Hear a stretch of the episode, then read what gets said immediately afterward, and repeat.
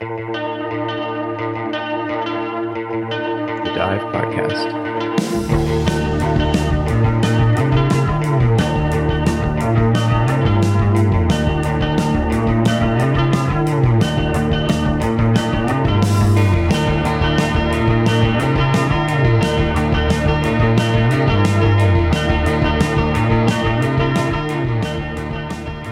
Yeah, I mean, same with same with yo-yos. It was like, you know, every every kid was all about the yo-yo for like the same week and a half in fifth Yeah. grade or whatever.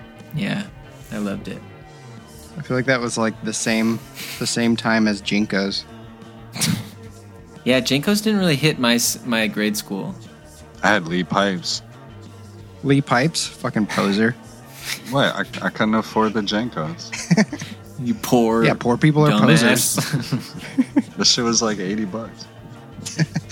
I just wasn't allowed to look cool. My parents wouldn't let me. What's your excuse now? My mom still doesn't want me to look cool.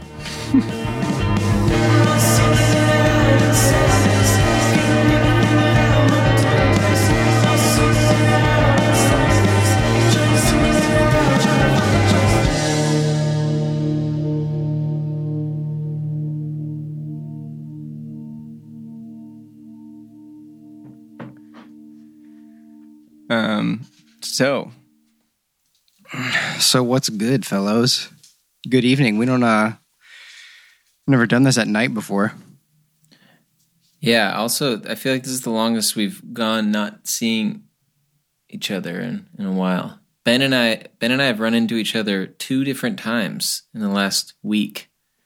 Yes. And I saw Megan two a days hike, in a right? row. Yeah, Yeah. Like in the fucking Angeles National Forest. yeah. It's so really weird. random. and then at You- the burger shop. You go up to the one up in by past Tujunga? Um it's not I don't actually know exactly where Is Yeah, I the one by it's Switzer Falls? Yeah, it's not that deep into the forest, but it's the same. It's zone. not really. It's it's like considerably more east than Tujunga. In the in I the think it's n- more north, but I don't actually know. or northeast, something like that. I just know that you have to take the freeway a bit further out. It takes about 30 minutes from my place. But yeah, I mean, I I've run into like literally like a handful. Like I I can count them on my two hands. Uh, people the entire quarantine, and I've run into you and Katrina now twice. It's really weird. I know. I like I really don't do much, so it's bizarre to run into anyone at any time. Yeah. It doesn't really happen. Um yeah, I guess we should say for the benefit of the listener why it's been so long. Yeah. Cuz like the last episode we did, we did over Zoom, which we are on again. And it it wasn't bad. It was fine, but it wasn't as fun as doing it in person, so we were like, well, let's just take a break for the holidays. And then, you know, uh the world will be a shining utopia by the time Christmas is done. and we were wrong. I guess uh Oh, shocker. yeah. It, the funny thing though is that like we like that made that makes it seem like we were really naive or something. Our bar was so much lower than that, you know. Well, and I mean, yeah, we didn't want to talk about the election, but I think it's normal to take a break at the holidays. And, but I think we thought that we'd at least be able to gather in the same room, Mm-hmm. um, which we could if we wanted to, but it does seem like LA County is like the global hotspot for COVID right now. So it's just not that yeah, what cool. is the numbers on that? Because, what call it I was telling somebody that I live in Boyle Heights right now, which has one of the highest rates in LA. Is right now LA like the highest rate of COVID in history? I mean, it just passed a million anywhere? cases in LA today. But I mean, like the rate, you know, like per population, is it higher than it's ever been anywhere else? I don't know. That's what I've been told. Yeah, I don't the- know either. And they just came out the other day and said it's like one in three people that live here have probably had COVID. Which Yeah. is like That's Yeah. crazy. But it's like I know way more than three people, and that's I what I'm only saying. know Yeah, but I yeah, think like do you know do you know the working class frontline workers do you know the the people who are At risk. you know at risk the most? That's No. like I wonder. I wonder what the the infection rate is for actual hospital workers. It's got to be. I mean, that would make sense. One in three. That would make a lot of sense. Yeah. Well, I also think that Really like dark. fr- like friends of ours have probably had it. Like there's a Yeah. chance that we've had it and have been asymptomatic. In Um, New York, I was getting the antibodies test, and it was coming back negative. Yeah, I haven't got Mm. one of those. Well, I think the the big news in LA recently that I think is like uh, kind like to me seems like the reason for the like extreme number of cases is the fucking the core testing program, the like Sean Penn Yeah. funded like private um The curative scandal that no one is talking about. yeah, like you know, they were they were just like passing out false negatives. And the dude made a buck, right? Like he made like sixty Hell yeah. something million contract on that, Yeah, just And like he- and he had, literally like- scamming the city. Had no no medical training or something. Yeah, yeah, for Yeah, Now background, he's he was probably probably like years chilling. old. Yeah, 25 year old like startup dude that somehow got the contract for testing in LA. And Because it was it- so quick. It was like LA had it before anywhere. Because this Yeah. dude was like, "Oh yeah, I can do that, no problem. Here you go." And they're like, "All right, here's mad fucking money. Uh, hope they work." And turns out they didn't, and that's why LA's case rate so high. yeah, Didn't they watch the documentary about the that Steve Jobs ass woman who like f- that that like you know what I'm talking about that like Thanos yeah. or not the Theranos. blood test Thera- thing. Theranos. Theranos. Theranos, um, yeah, I mean, and it gave everyone a false sense of security too, it- just because it was so accessible to go get tested. I've gotten was tested nothing. like, like, you know, I was talking to my parents, and they've been like so good. Um, and then had like one run in with some friends where they thought people were going to have masks on. They thought there were only going to be a couple people there. And then, you know, it's like we've all experienced that where like you show up and like you feel uncomfortable wearing a mask, so you like kind of take it off or something. And I was just like talking to them, being like, you should just go get tested. And like really quickly became apparent that like getting tested is not like a normal casual thing that you do elsewhere. In LA, Yeah. it was just like everyone was like going to get tested like once a week for a while because it seemed like this like nice thing. It was like, oh, it's free. And then yeah, everyone was just like doing that and then being like, oh, I can hang out with you in a backyard now. Right. But you know, yes extremely dark. yeah, But so so that that to me explains like a, a big reason why yeah. LA is just like so out of control. And, and then But I now- think there's a lot of other like you know systemic issues around like the shutdowns and, and Garcetti's responsible for a lot of that. But like the you know the the the false negative tests when so fucking many people are getting tested there is wild. yeah, Yeah. Now it's not even a testing site anymore, and they're turning it into a, a vaccine site. Yeah. Oh really? Dodger Stadium? yep, Mhm. Yeah. yeah. They like they they're like redesigning it or whatever. And I went the other day. It's the most cones I've ever seen in one place. it was shot. It was like shocking trying to drive through it. It was like really visually like disorienting and terrifying. Just because probably they're a mail- anticipating so many cars. That's what driver's ed's for, man. Just so you can learn to navigate cones. Yeah, true, true. Um, Um, well, so legitimately, we haven't we haven't chilled in like two months, a month and a half. It Something like was. I think I left December first. So yeah, since the end of November. hmm So what you guys been doing? I've been chilling in New York this whole time. Yeah, but what does that mean? Um, you mean like what's a day in the life? Yeah, I mean like, you know, I've got a I've got a good thing going on in Brooklyn right now where it's like my girlfriend is the manager of a cafe where it's just like all the employees and roommates of the employees are all like you know by just virtue of working there and living together already in a bubble. And so i'm able to like hang out with people every day. And i spend a lot of time just you know playing chess over there and hanging out. Um, And other than that, you know, same old, making music. And I'd been working on my other podcast, True False Believers. Um, yeah, yeah, that's about it. I go for really long walks every night. It's tight. Sounds sounds in character. Yeah. Yeah, it sounds nice too. Episode with Russell is uh, m- muy bien. The oh, the True False. Yeah, yeah. Russell's the fucking man. Speaking of COVID, um, Speaking of COVID, what does that mean? your man's got the cocoa. He does. Oh shit! I didn't know that. You didn't know that? Oh, am I blowing up his spot? No, no, no. He posted it on on whatever Instagram. Yeah, friend Yeah. of the pod, Russell, great dude, but he's been struggling. He's had it for over a week now, I think. Ugh. Um, yeah, uh, that podcast is amazing because it's like it's kind of like a like I feel like when I introduced you and Russell at my um, bachelor party, Mhm. you know, I was like, I just want to listen to these two people talk to each other, Yeah. and then you throw Sophia in the mix. It's like the three fucking smartest people I know. Just Yeah, like, right. no, yeah, they they have a good dynamic going. They should do their own podcast. I say. oh my god, Uh, but anyways, yeah, that's that's what I've been up to. What about y'all? Um, I've been I've been good. Um, been gardening this week. Nice. Uh, planning some planning some stuff. Working on my working on my fish tanks. Uh, had like a before Christmas. I had a uh, like my the thing that tests the water was was wrong.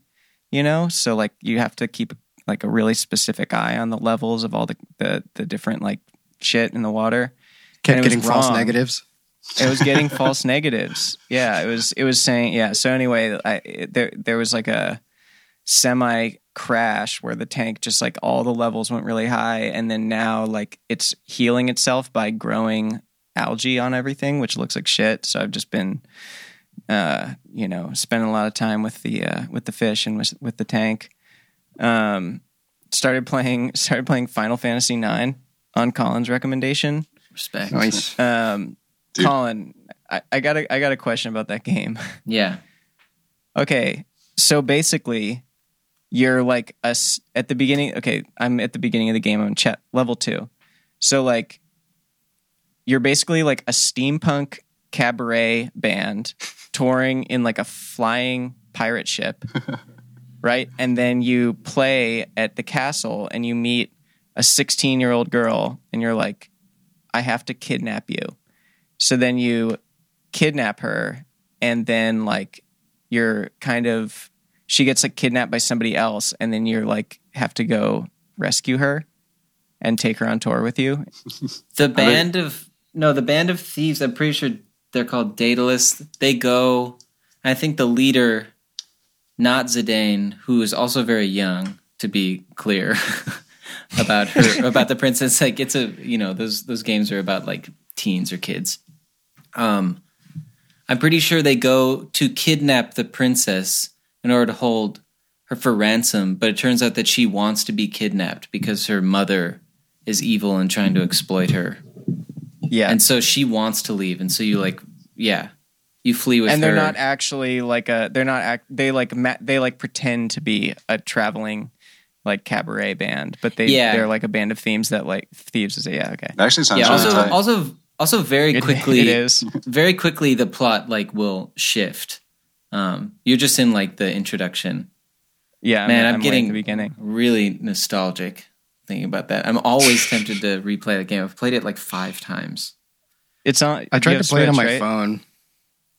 No, it's on Switch. I feel like ten bucks. I feel like RPGs, JRPGs, or whatever, just it's not good for the phone. You're crazy. Yeah, I couldn't finish it.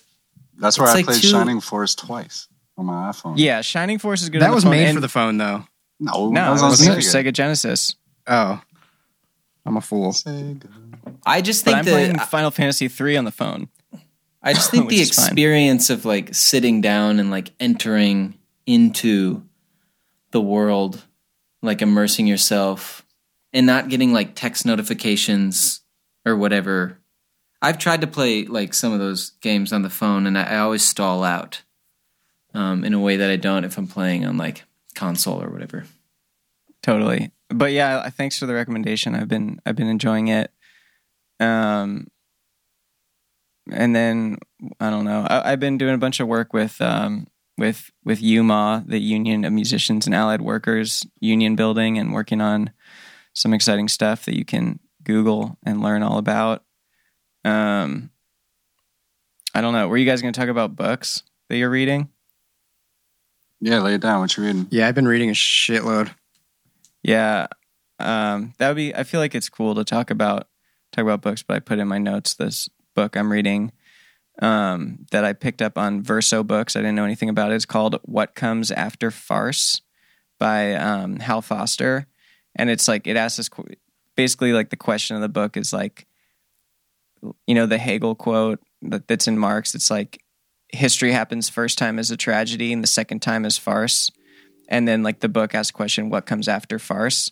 Mm. And so like it's basically the what he says comes after farce is he calls it a debacle. You know, it's like downfall, collapse, Hmm. disaster, or whatever. So like Bailey, I feel like it's up your alley. Sounds Talks like about the September 11th memorial and it's like how it repositioned Ground Zero as like hallowed sacred ground. Mhm. And then like thereby is turning a historical event into this like theological event Hmm. that is used to justify the terroristic war on terror Right. the you know spread of democracy that that bolstered its opposite and then the appropriation of all these like really brutal ideas into just like commodified kitsch you know like the little yellow ribbons you see that say support the troops Yeah. which was just like a symbol that like curtained off like what supporting the troops means like the brutality of of the like military regime and imperialism there and and like binds you to this US project of imperialism like like a like the like a new version of the crusades it's a really tight book and i just like got it completely sight unseen and i'm i'm i'm vibing Nice. You ever been to the World Trade Center Memorial? yeah it's it's honestly it's it's like it's profound and yeah, like you just cry. Right. Yeah. Uh, the first time I I went, I it was by accident. I was just walking around that neighborhood, and I was like, "Oh, this is the memorial," and just walked up. And then, yeah, a couple minutes later, I'm just bawling, and Mm-hmm. it, it's it's actually like a spiritual experience to be there. Yeah, Totally. it's very very beautiful memorial. um how about you uh Colin what you been doing Well, I've been uh chilling in Glendale and like Megan, my girlfriend and I like took the took over the whole floor. Um the house is built into a hill so it goes down. So and someone moved out, so we just like took over the whole floor. So my bedroom now is like just like my like recording studio and we like watch movies and shit in here.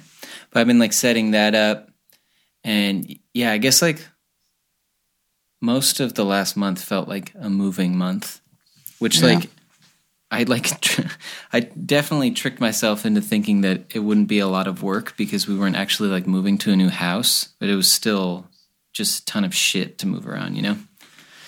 But doing that and I got like completely uh, obsessed with this card game Hearthstone, which is like Magic the Gathering except uh, like uh, part of the World of Warcraft universe, which is funny because I never even played that game. oh But I a didn't friend of mine- that.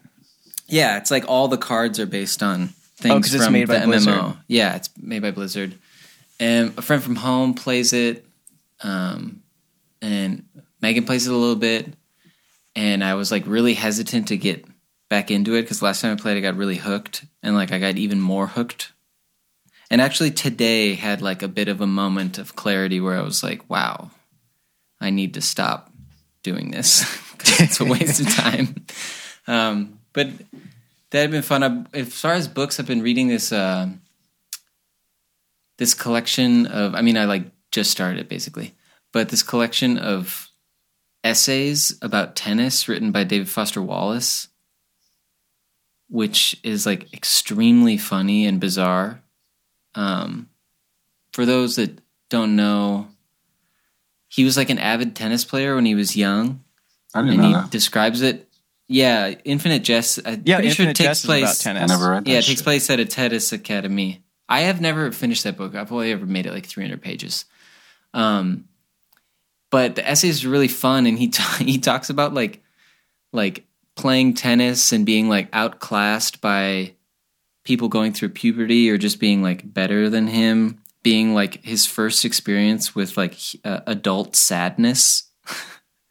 and it's just a bunch of like insightful uh insightful writing into like the human experience seen through the lens of like being a tennis player.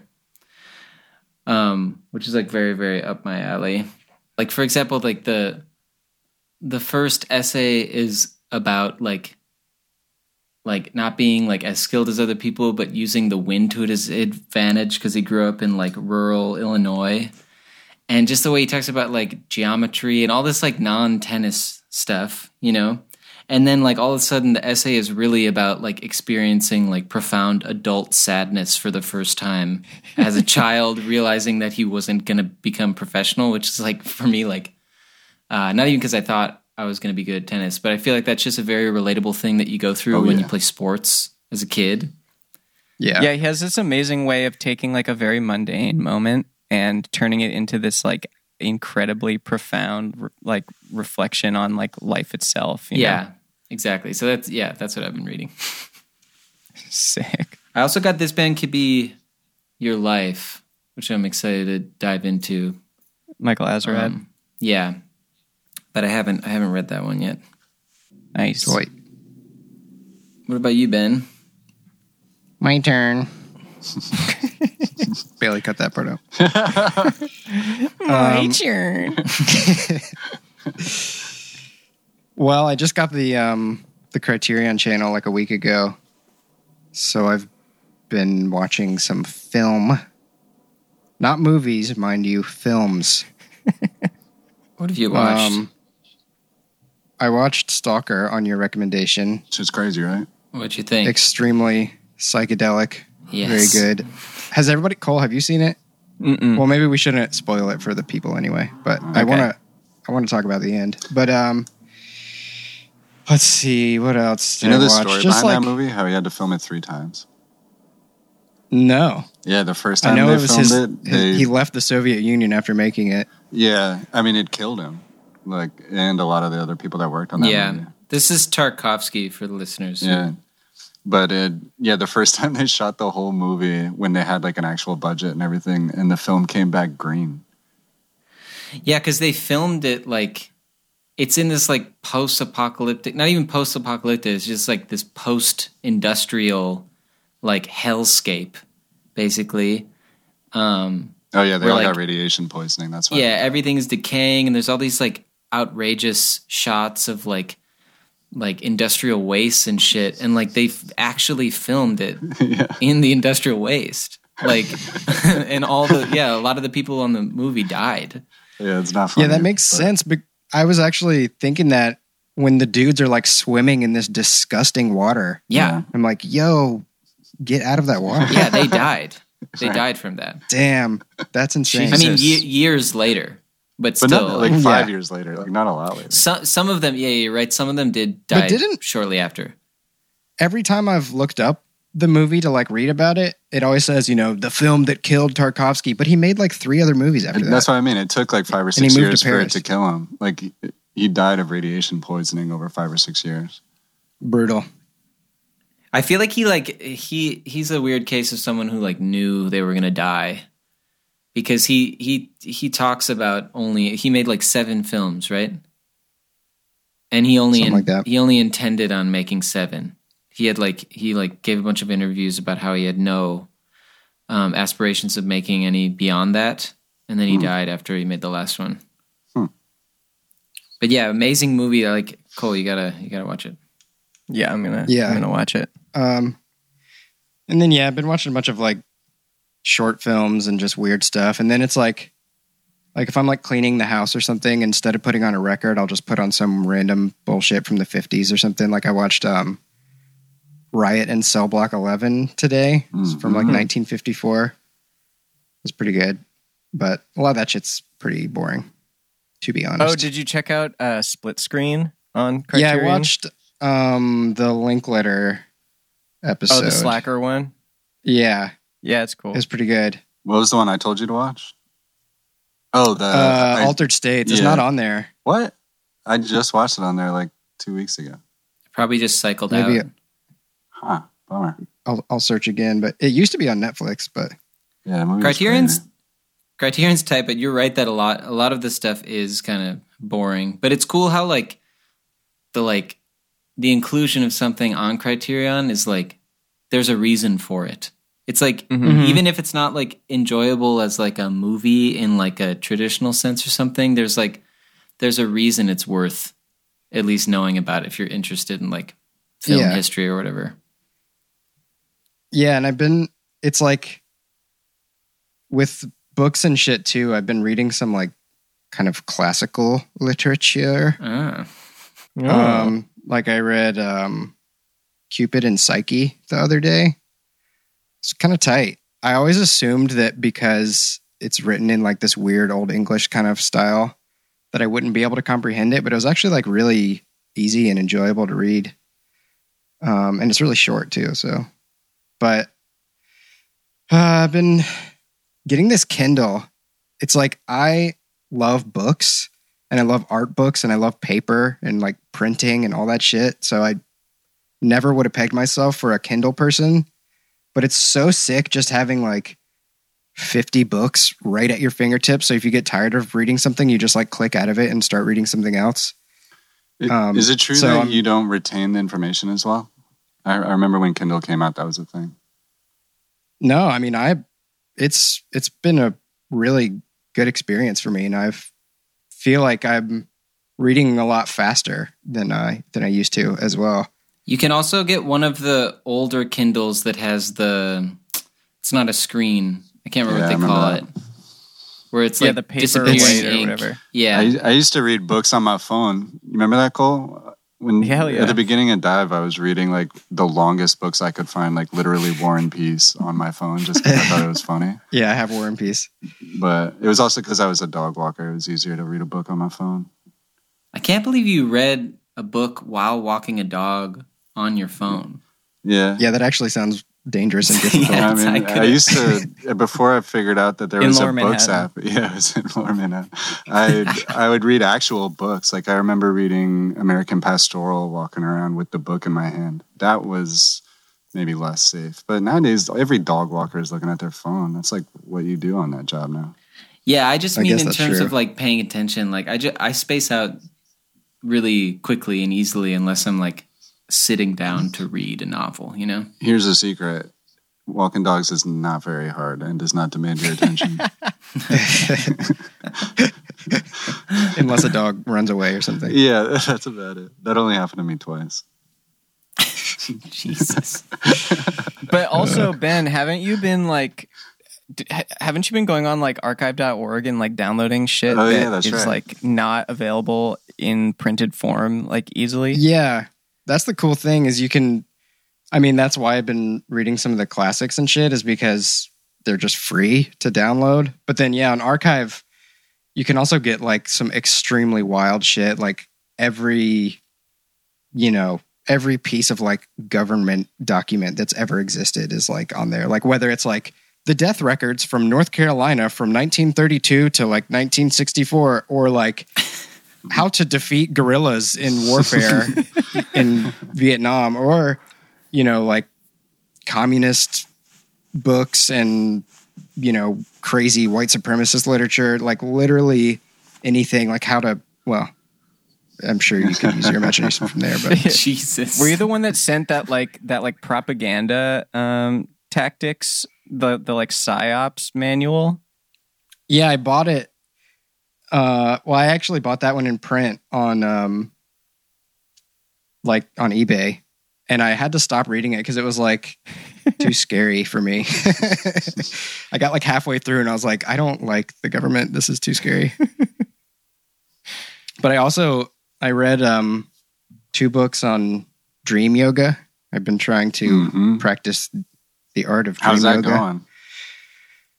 It's crazy. It's like it's not really working for me because it's it's really involved. So the two that I read, one was a Tibetan kind of Buddhist take, and the other one was like a Gnostic, esoteric kind of take. And the Gnostic one is so crazy involved. It's like perfume your pillows each night. Point the head of your bed towards the north and your feet towards the south. Like eat only berries and honey and just like all this shit.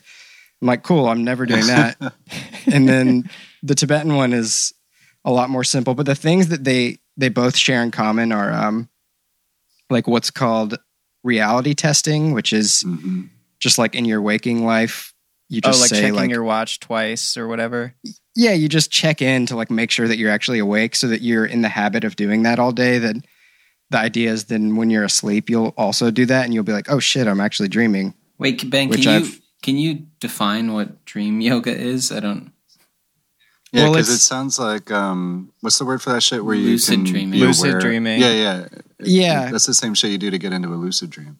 Yeah, yeah. It's that's part of it. It's so like the word yoga, I think obviously people associate with like poses and stretching, like exercise. hmm But that yoga just means like a path kind of to not enlightenment, but a path to whatever spiritual attainment of some kind or another. So there's all different types of yoga. You know, there's like the yoga of renunciation, which is like what monks do. So anyway, the with the the Tibetan one, it's really just like the whole idea is to be awake in your both your waking life and when you're asleep. Um and which is you know, like the first part of the book is like most people never wake up, you know, even when they're awake, most people are just asleep all throughout their whole life. Heard that. Get woke, sheeple. Yeah, exactly. a lot of uh, a lot of waking the sheeples. but the you know, I haven't it, it hasn't been working for me. I haven't had any lucid dreams.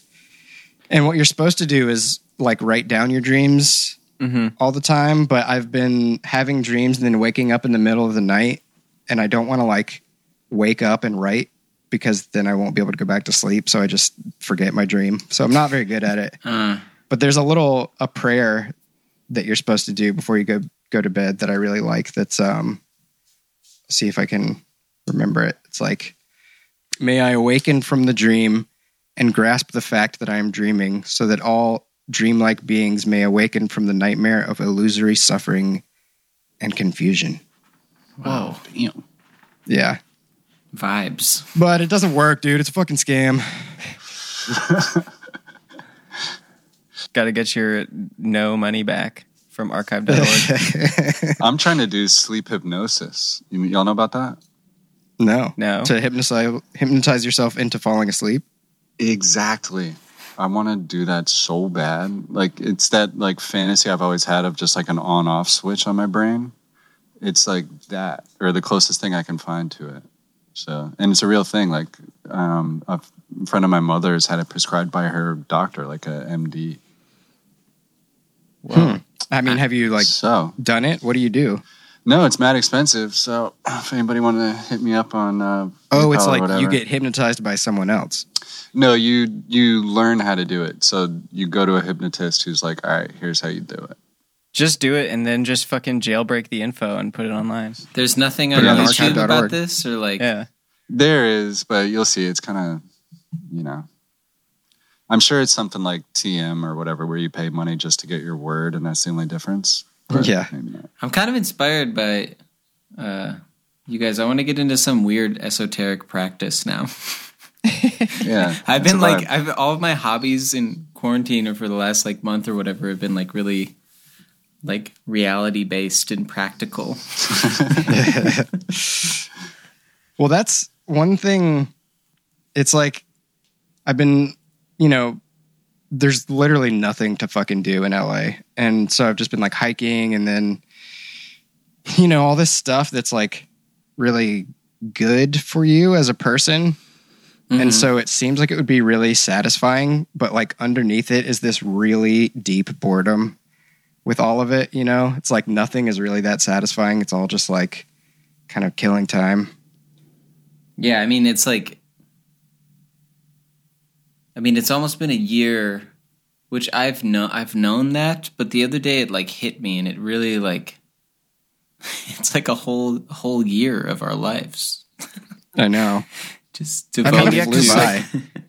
so much stuff we do, you know, together is like involves like a shared space and like so much stuff we do like in life, you know, involves this like community aspect of shared space and you know, it's like I can go to a union meeting and then watch, you know, a show on a live stream or like you know, like check all the boxes of shit I want to do, but like it's just empty Yeah. Yeah. in a way because it's not rooted in like a physical like community space, you know. Yeah. Definitely hear that. it seems like you know 2020 was all about problems and we should all like start thinking of solutions. And i i feel like i've just realized so much how i just like don't want to play the game anymore. And i just want like a real community and like kind of going back to like DIY roots, which we talked about at the beginning of this podcast of just like doing things ourselves and just like I don't know, I'm just really having strong feelings for I guess playing shows in general and stuff, but just like doing things that aren't fucking Live Nation Spotify bullshit, you know? Mm-hmm.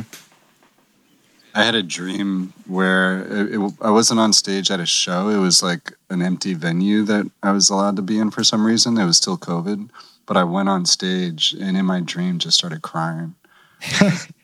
It was really sad. I've never cried in a dream before. Damn. That's fucking heavy. Yo, if you cry in a is. dream, you cry in real life, bro. yeah, I was wondering that. I was like, I wonder if I cried like Your pillow what, is what I looked wet. like. yeah, I was I just laying there like? "Ugh."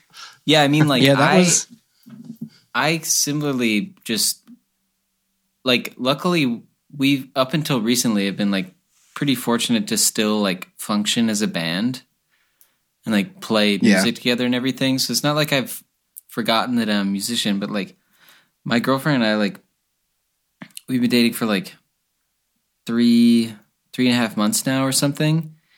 And the other day like a show came up Oh no, I fucking yeah, I was like joking around, like throwing my head around and I fucking hurt my neck. And I was like, fuck. and she was like, You're getting too old. I was like, No, but I do this all the time. Like when we play, I'm just like I'm fucking throwing myself around. She was like, What do you mean? I pulled up a video of like the show in like London or something. And I was watching it and like she's never seen us play or whatever.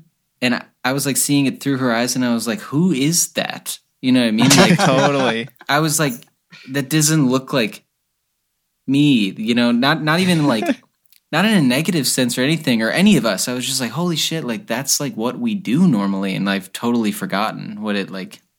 You know, it's it's ceased to be being like like an integral part of who I am, which I think in certain sense there's like po- there's positive aspects to that, but or at least you know um, stepping away from it and like taking stock and like breaking out of the like kind of like right release record tour cycle we've been on for the last like really really long time.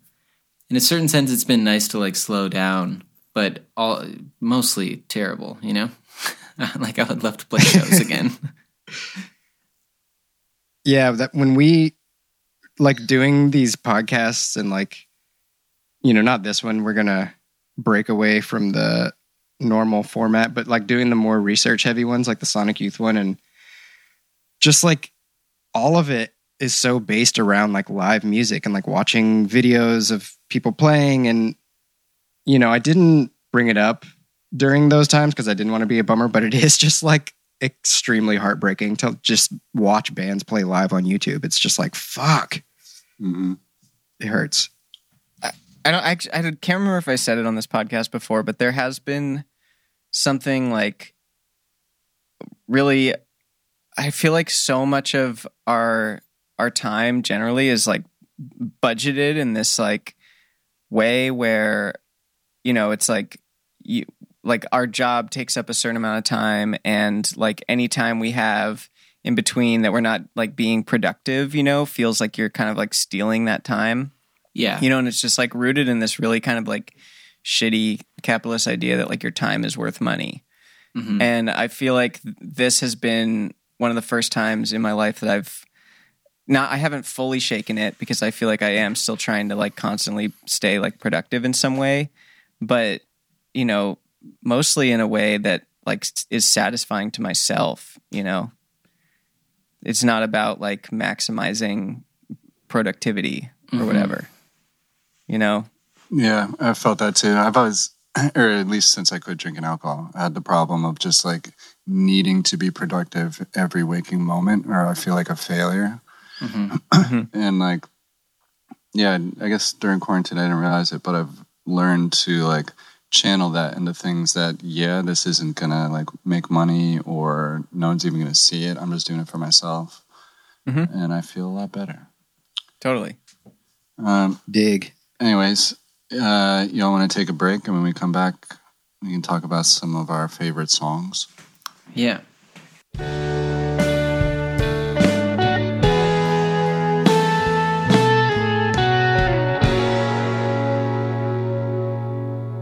The Dive Podcast.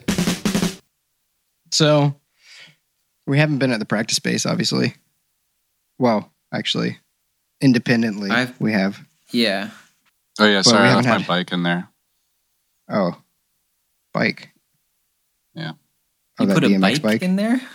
I put my bike in there, yeah, because I bought that desk. Remember from St. Vincent, but my bike was in my trunk, so I went to the space two blocks away, dropped the bike off, went grab the desk. Oh, cool. Yeah,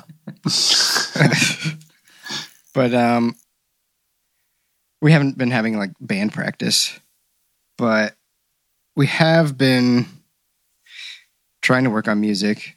Um, we've been sending demos and stuff. I've been working on a Plutocrat Oilman album. Colin, have you been doing any non-dive music? No, I've just been demoing for Dive. I like the like a- anytime I try to like come up with like lyrics right now, it's like no. you know, it's like way it's it's way more enjoyable and more accessible for me to just sit down and make like an instrumental demo and just be like, "Oh, this music is cool." As soon as I try to like, you know, play something that is like more emotional or something, it doesn't it's not like clicking right now. Yeah, I mean, y'all have been sending cool stuff. You know, I think that there's a lot of um, really cool ideas that I'm excited to actually get together and play them. But I think you know we've been having a pretty good flow of just like sending stuff back and forth and throwing ideas on there and whatever else. yeah. There was like one Yeah, day definitely. where Cole just was like, "Oh, I'm gonna make a fucking Dropbox or something," and just dropped like 50 songs. Yeah. Like, "Oh." It is weird though, because I'll have a same thing where I won't do shit for like a week, and then one day I'll just like knock out like four demos. Yeah, it's like oh, that's what I was nice. saying to Cole. I was like, sometimes you get in that groove and just like bang it out every day until it dries up. Mm-hmm. Yeah, it was cool to just explore like a you know whatever creative creative zone I was in, and then like you know anything I'm making right now just sounds exactly like a song that I made a week ago. Mhm. But you know, Yeah. then it's it's just like kind of the cycle of, um, you know, m- making music and then like listening to music in order to you know inform like your direction. You know, I think every artist goes through that sometimes in like longer periods, but I'm trying to do just like a week of listening, a week of recording. That's smart. Listening, you Um, say? Well, I guess we should just say that that for this episode, instead of talking about like a record, we just thought it would be cool to each pick a song and bring it and just like talk about it. Yeah, So that's that's why I I made such a nice segue from listening. seamless beautiful. transition. Thank you. Um, I've been still listening to tons of ambient music, but and like classical music, just things that are kind of more atmospheric. But uh, the other Mhm. night, I was making this playlist of like kind of like sad country music from the 70s. It's a, a genre I spend a lot of time in. And when I was making that playlist, I found this um, compilation that's put out by uh, Light in the Attic Records. They're like one of those labels that just like buys up entire labels worth of shit and then makes like reissues or compilations or whatever. I can't remember exactly what this compilation's called. It was called New or like North Native North America Volume One, maybe is what it was called. And the first track on it is this dude Willie Dunn, who I'd never heard of, who is like a Canadian, um, like, um, he was a politician and like a filmmaker and a musician, kind of activist guy. He died in 2013, I think, but in 1978 he put out his first album that was just like self-titled and it had this track that we're going to listen to. And when i heard it i was just like damn where has this song been all my life? Like i fucking love this song. I've listened to it like 20 times in the past two weeks. And i ordered it on discogs. I got like a weird it's kind of hard to find and i got this weird like german pressing of it and it just arrived in the mail like an hour ago so that's weird but Nice. Tight. so that's what i've been Um, listening to Should we just should we just throw it on? Yeah, yeah. Let's listen. to it. Um. Okay. Uh, it's called i pity the country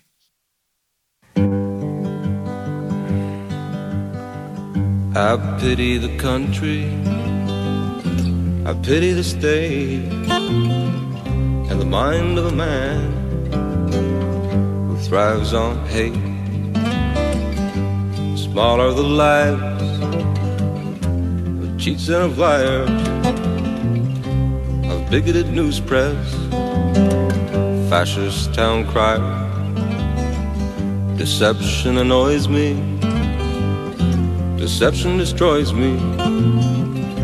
The Bill of Rights froze me. Jails, they all know me. Frustrated are churchmen.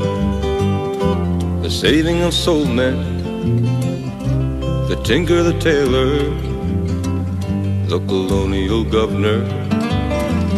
They pull and they paw me. They're seeking to draw me away from the roundness of the light.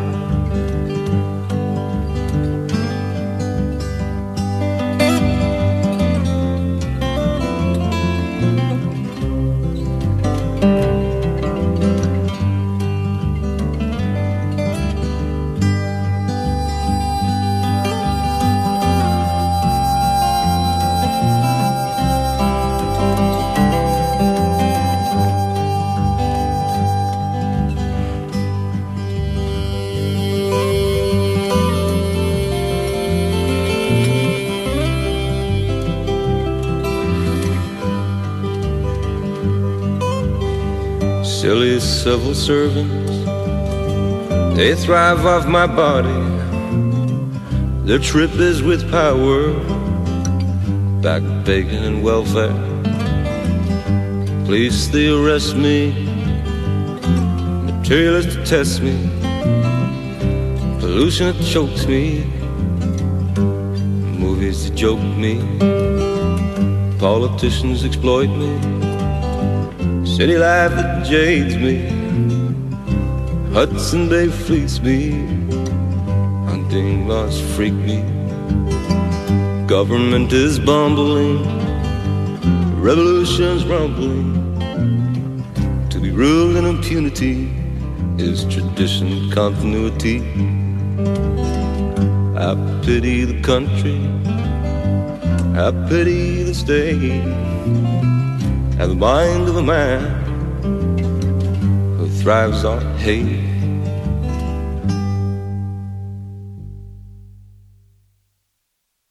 It was really entertaining, Ben, at the end there, just seeing you smile while you're listening.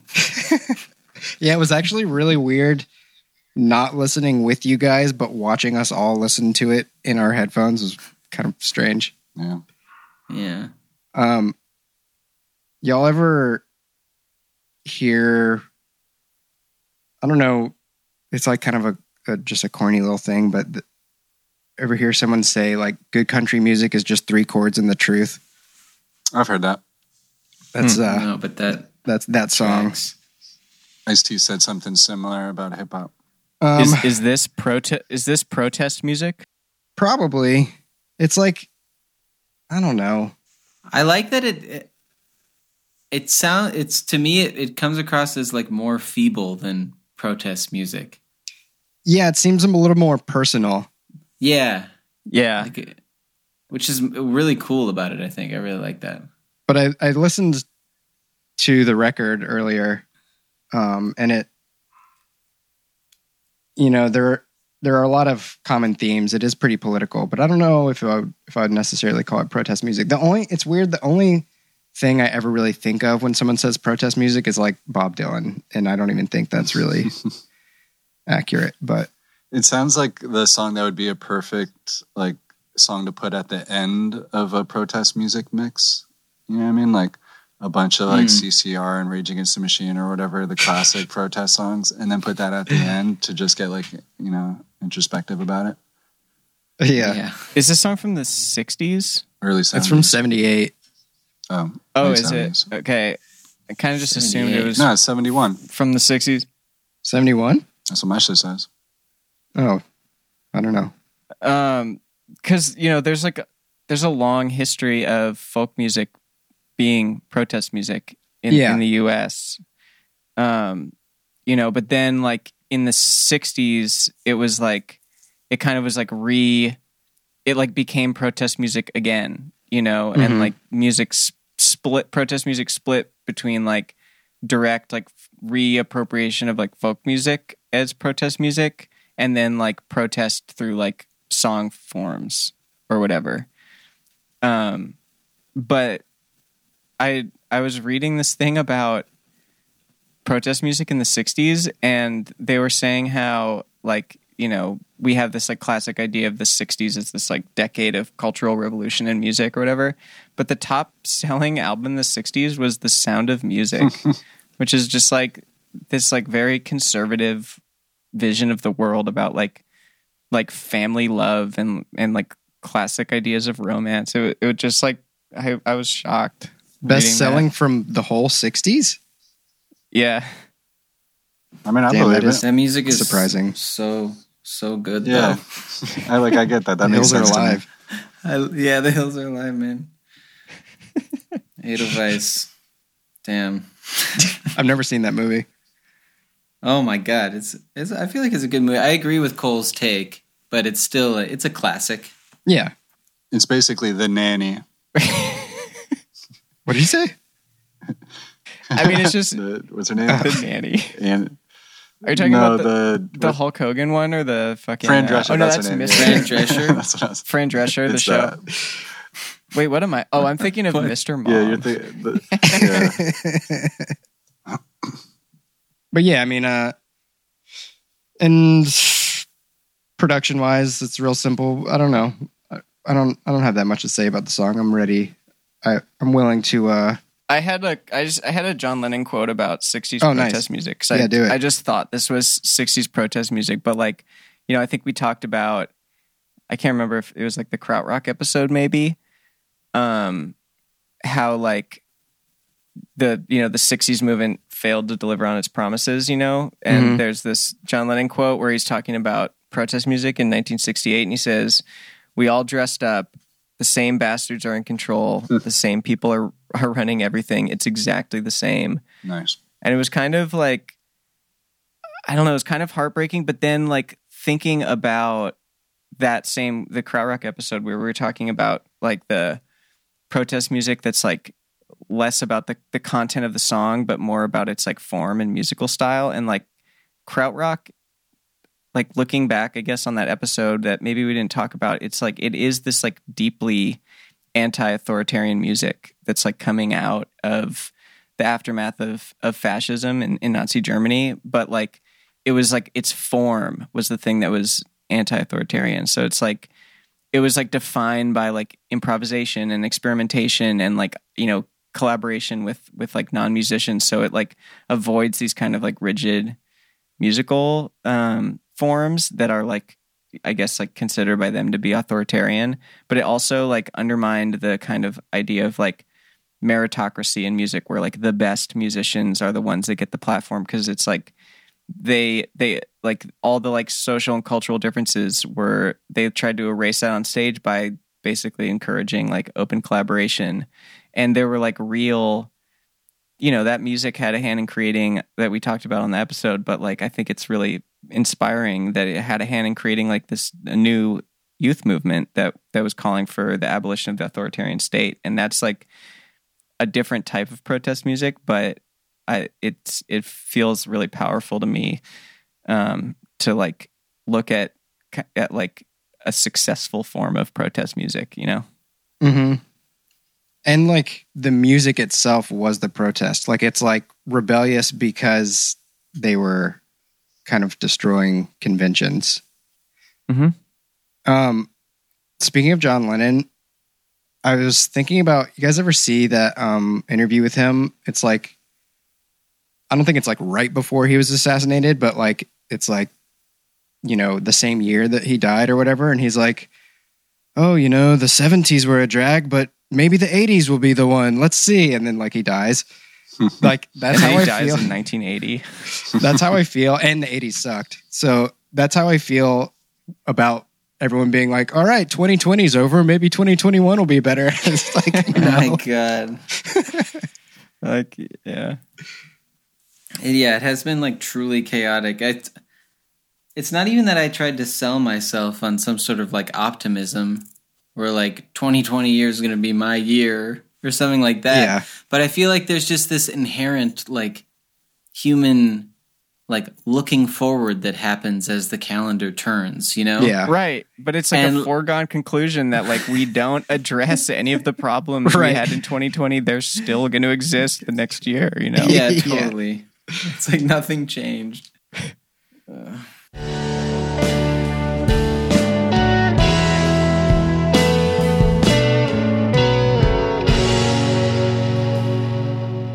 The Dive Podcast. Well, a good segue from that might be you mentioned the collaborative spirit of Krautrock. Um, and the song that you chose, Cole, was a is a collaboration. Oh, uh, yeah. I mean, I picked a song. You know, I there wasn't like a whole lot I necessarily wanted to talk about. I just kind of wanted to be honest that like this is a song I just literally can't stop listening to, and I think it started like a, a year ago. Um, and it's this uh, Jarboe collaboration with Neurosis. Um, and Jarboe was like a a singer. She was the um, like co front person of of Swans for a while, and has a a couple solo records that are really cool. But this collaboration with Neurosis is, um, I don't know. I mean, I also don't have a whole lot to say about it, but it's like I think talking about collaboration is cool because it it really like does the best thing of both artists, and it's this song. I think it's called Within. Wow, Neurosis has some wild album art. Yeah. this album art with like I love the album art. Um, and I ta- I talked about this record on the like what, Amoeba What's in My Bag thing, and they cut it out for some reason. Oh, they did. was like- yeah. Yeah, they 'Cause cut I it remember you got but It was the first. It was the first record I picked, and it was the one I wanted the most. But like, they didn't have the um, and Spotify doesn't have it either. Like the original album art, which is just like this hand. It's really fucked up looking. But They yeah, do Neurosis actually. does You have good. to like search for it because this what the one that they have is like from 2019 or something. It's like a repress. Yeah. you can find the original Oh, on yeah. Spotify. It's really weird. I don't know how why they do shit like that. Yeah. Um, The first track. It's the first track, yeah. Um, Okay, I guess we could just we could just l- give it a little listen.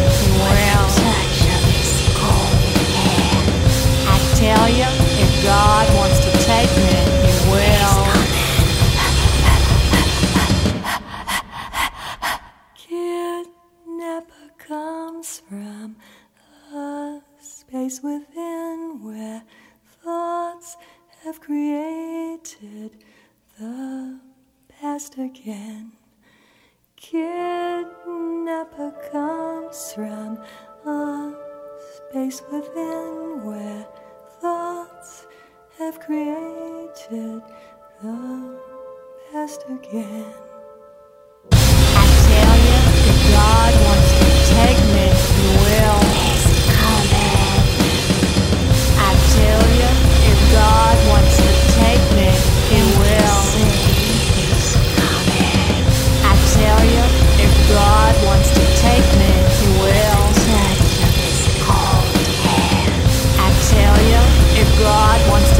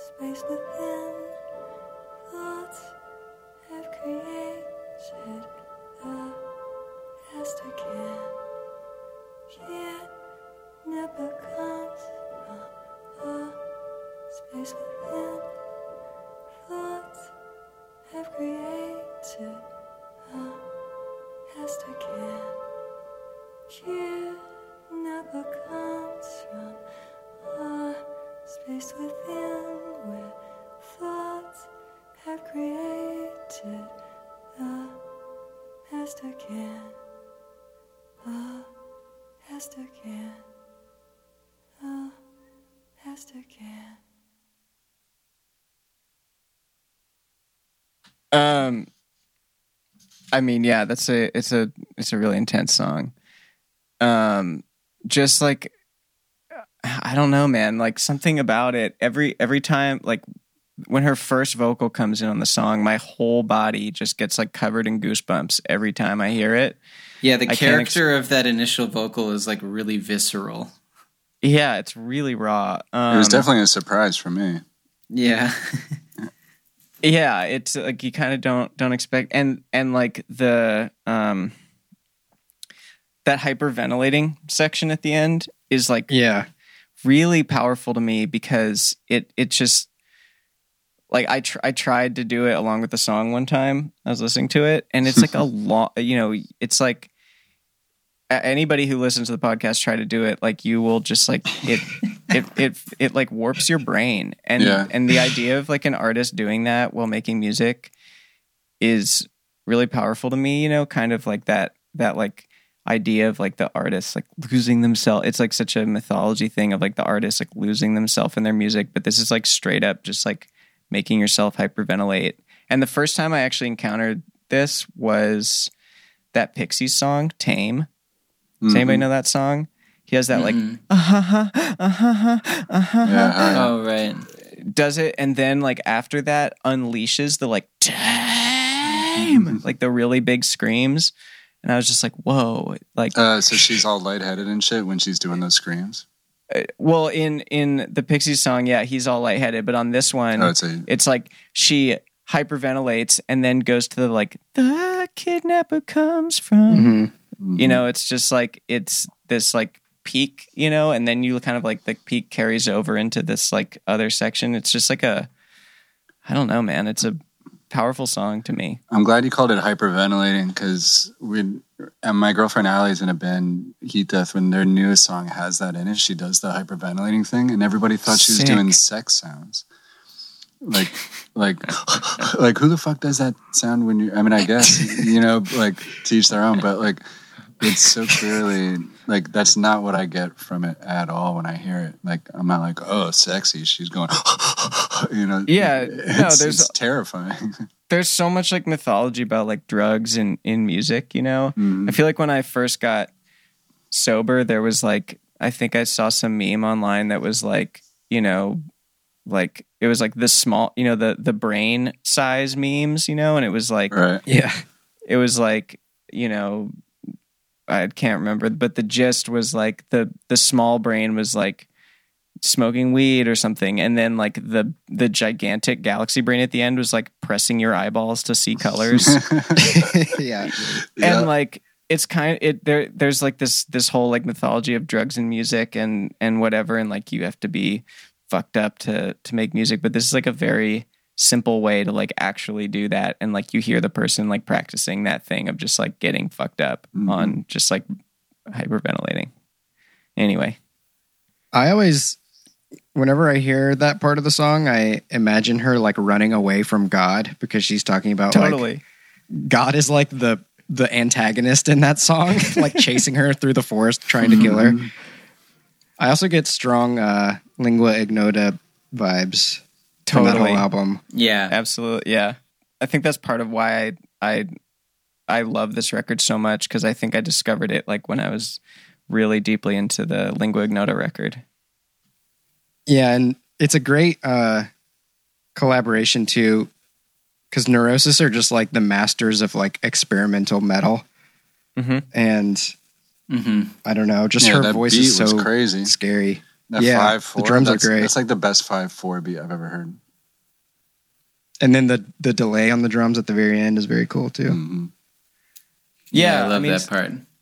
You know, I like I think neither artist, you know, it's a collaboration between like two pretty established artists, and I think um, Jarboe's catalog is is really cool and interesting, but like very different from this, you know. And I think Neurosis does have moments where in their catalog that that is like similar to moments on this record, but I think that like it's it's kind of a rare example, maybe or maybe not, of just a, a collaboration that I think is like like uh, better than the the or better than the like each individual piece um, behind it, you know.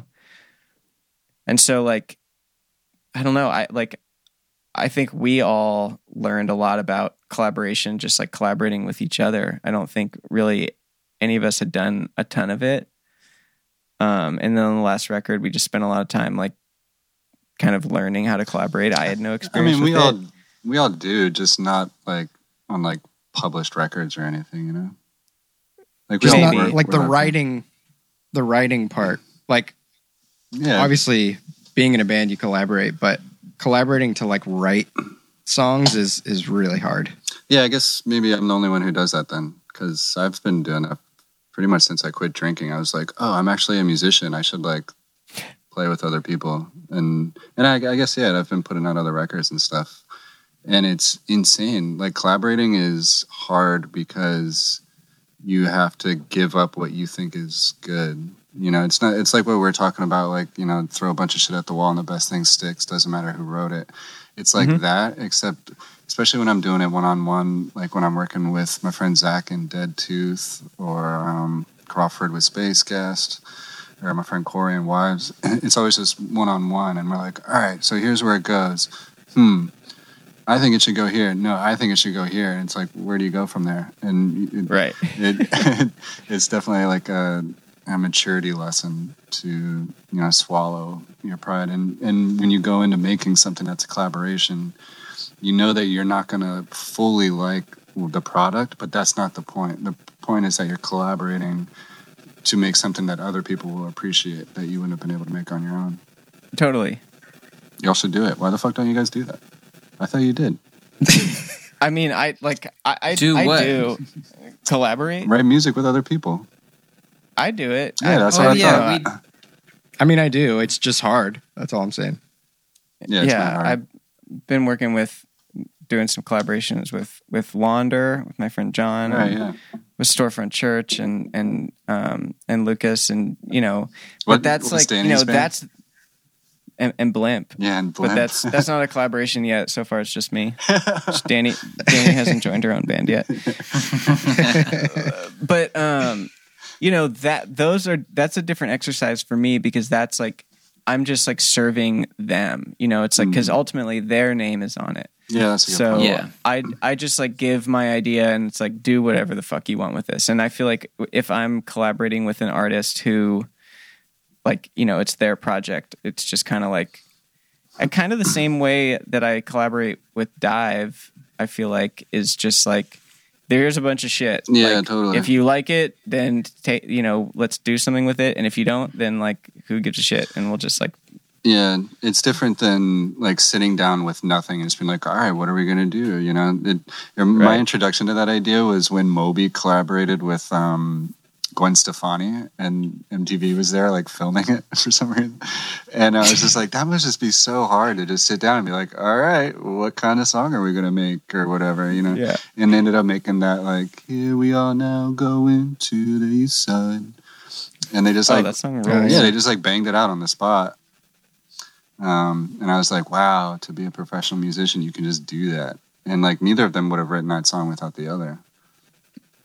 Yeah, I feel like in in our experience, collaborations like the conversations are much slower. Like we probably did all the things that mm-hmm. Moby and Gwen Stefani did on that day, but instead of just being like, "What are we doing?" like in in a five minute conversation, we're just having that conversation over a long period of time and sending references and talking mm-hmm. about you know what what like we imagine when we think of the, our next record and have these kind of like big conversations and like sending stuff back and forth and then like take shots at it and you know send stuff back and f- that at least that's our collaboration process now Yeah. Mm-hmm. you know tr- try trying stuff and like we have the benefit of not having MTV filming us and having to do it in one day but I'm sure it's a pretty similar process you Yeah, know? you're right.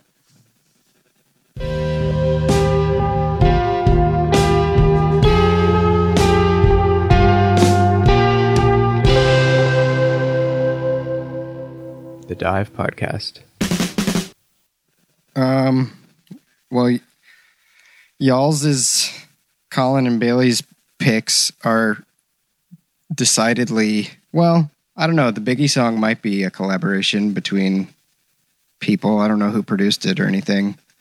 Nah, or oh fuck, I'm not gonna remember the goddamn guy's name. Dominique something. It, he's he didn't produce a lot of stuff. No, it's not a collaboration. There was a there was a tra- segue earlier about because I feel like this is like a song about drugs in a much much different way than any other music we've. That's true. And in a similar way as Ben's song, it's sort of like not a protest song. It's just sort of like expressing how you feel about the shitty state of society and how it affects your behavior. And like, yeah, it's in the same vein as political protest hip hop, um, in that it's not necessarily advocating drugs and violence, you know, and stuff like that. And then is sort of pointing the finger at the causes of it. So yeah, I can see that. And I would just take a shot and say like it it kind of is a collaboration in a way where like the hook is made up from like a bunch of different samples. Yeah, that's true. You know, including the the uh, Dr. Dre Yeah. sample from Lil Ghetto Boy that's like a song that to me seems to have like a pretty similar narrative. Yeah, yeah, you know? totally. So like that feels like a like a collaboration, you know. And there's there's a line from that song, the the money on my mind line that like is like you know one of uh like Snoop and Tupac's most famous Mhm. lines Yeah, that's true. um that came from that song. So I feel like there is this like collaborative thing that's happening, but in a different way. and because hip hop in itself is a very collaborative thing, you know. hmm Um, but yeah, all right, y'all want to listen to it? Yeah, it's Yeah, well, this. w- we already know what the song is, but why don't use it what the song Oh yeah, is? right. Yeah, um, we're gonna be listening to Biggie's um, "Things Done Changed."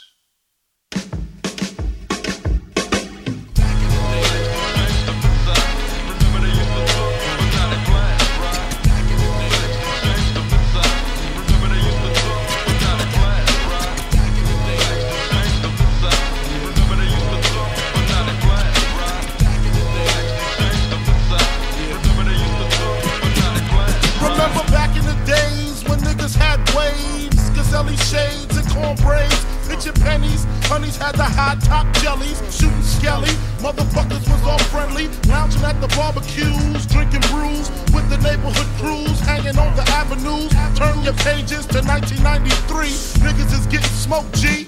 Believe me. Talk slick, you get your neck slick quick. Cause real street niggas ain't having that shit. Toting TECs for rep, smoking blunts in the project hallways. Shooting dice all day. Waiting for niggas to step up on some fighting shit. We get hype and shit and start fighting shit. So step away with your fist fight ways. Motherfucker, this ain't back in the days, but you don't hear me though. No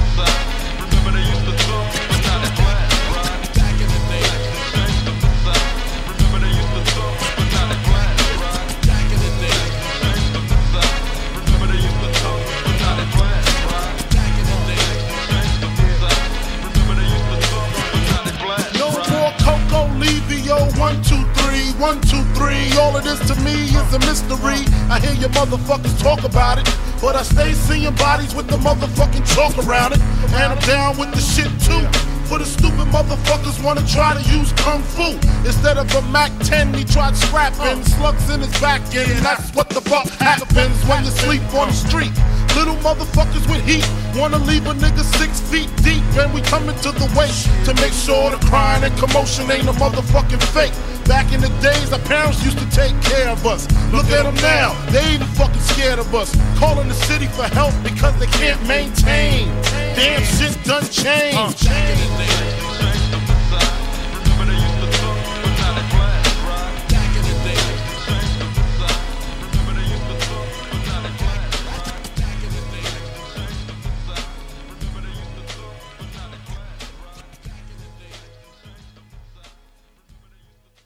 Song is heavy.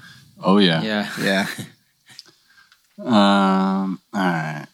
So I looked it up while we're listening um, because that beat is sick, and the producer deserves credit. Dominic Owens.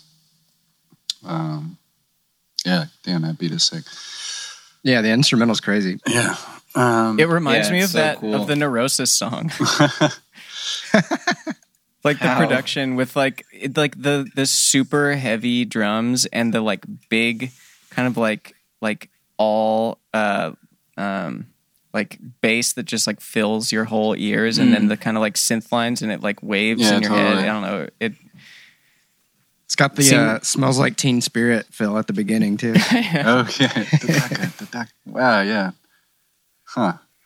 Um. All right. Yeah. So I um I've wanted to talk about this song for a long time, pretty much since I heard it. Um, and I think I've talked about this on the podcast before that I sort of resisted listening to Biggie for a while because when I was a kid, it was like, oh, he's the best rapper, and he was like the popular rapper at the time, and I always sort of resist whoever's popular um, for no good reason, and um, and then so by the time I listened to Biggie, I was like 24, I think, or 25.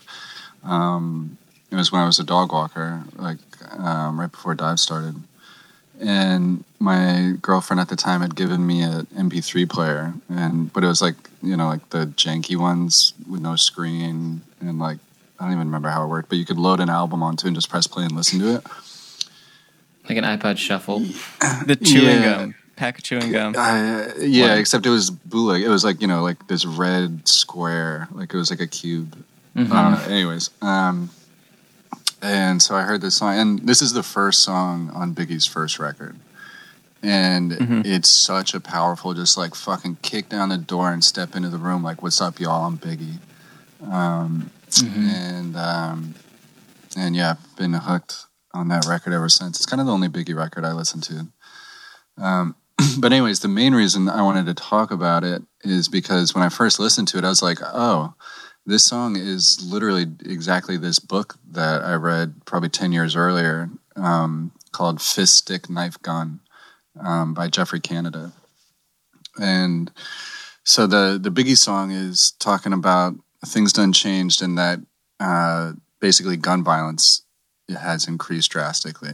And from Biggie's perspective, it's like, yeah, you know, like used to be you would fight with your hands, you know, and like that's our parents' generation, but we're out here with guns. Um, you know, things done changed.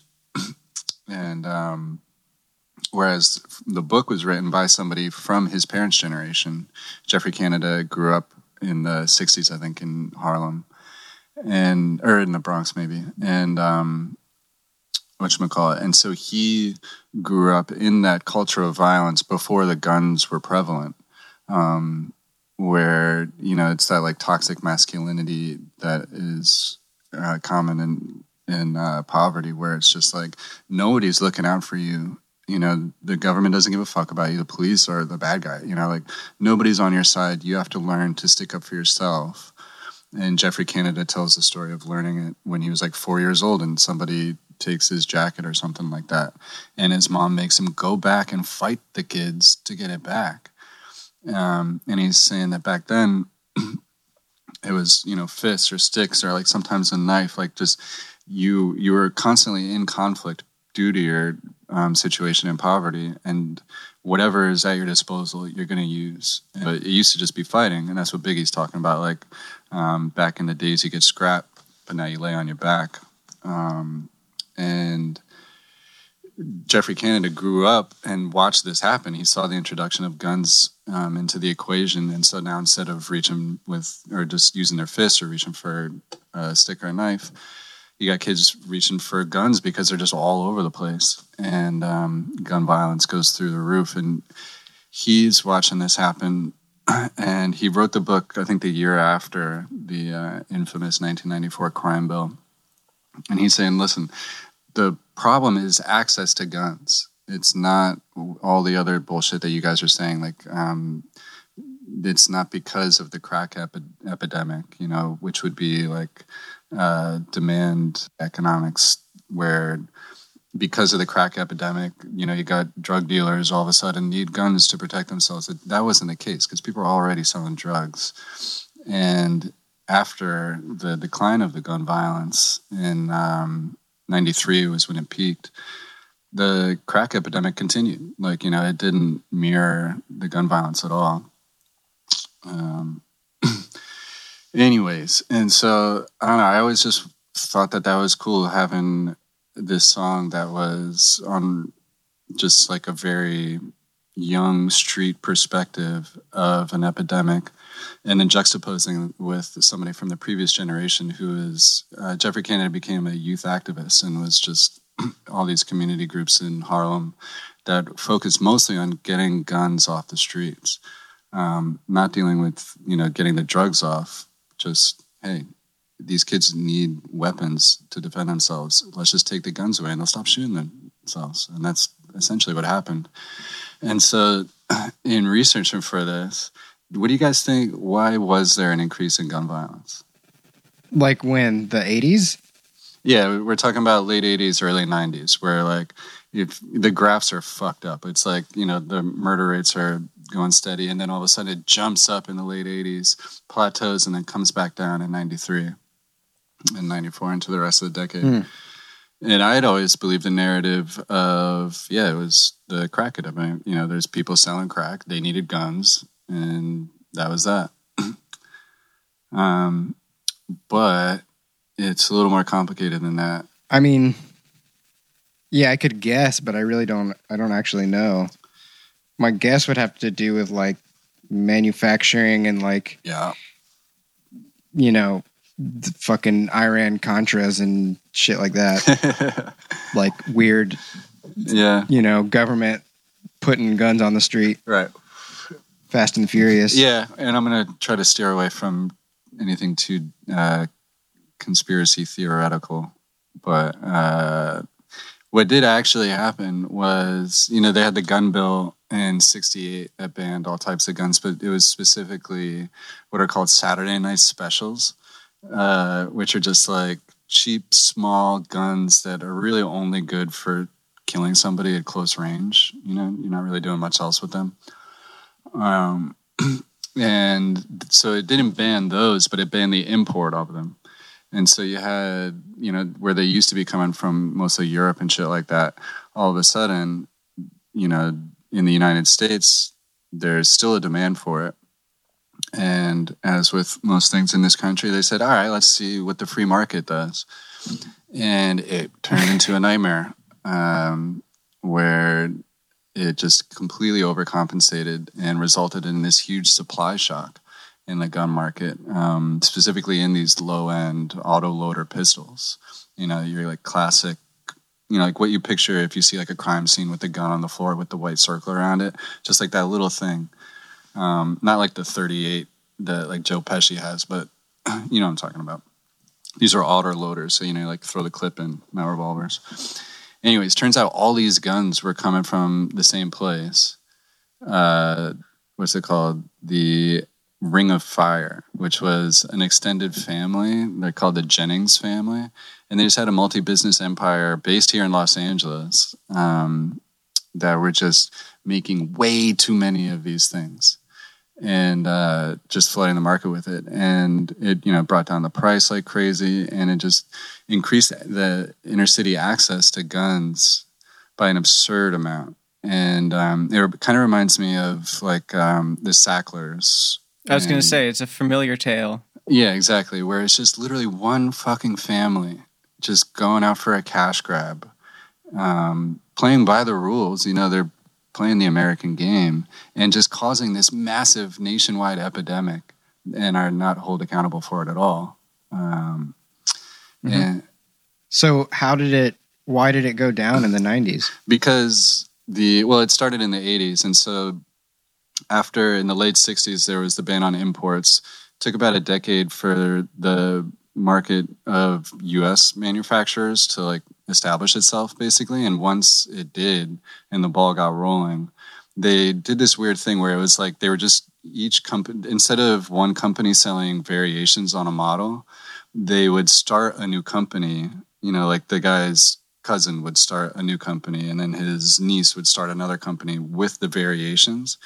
Um, so it's like different companies, and people are like, oh, I got to get this one, or like, I got to get that one. But it's all just variations on the same gun. They're just like reselling you the same shit and flooding the market like that. Um, and so by the time we get to the late 80s, that has snowballed and it's, you know, peaking in the early 90s. and then we get the crime bill, which, you know, I said I was going to stay away from conspiracy shit, and I will, but it the crime bill wasn't You're talking about the 94 Clinton Biden crime bill. Biden Yeah, being the yeah, head of the right, yeah. uh, Senate Judiciary Committee. Yeah, Biden, who brags about writing it, much like he brags about writing the Patriot Mm-hmm. Act. Um, but he, where was I?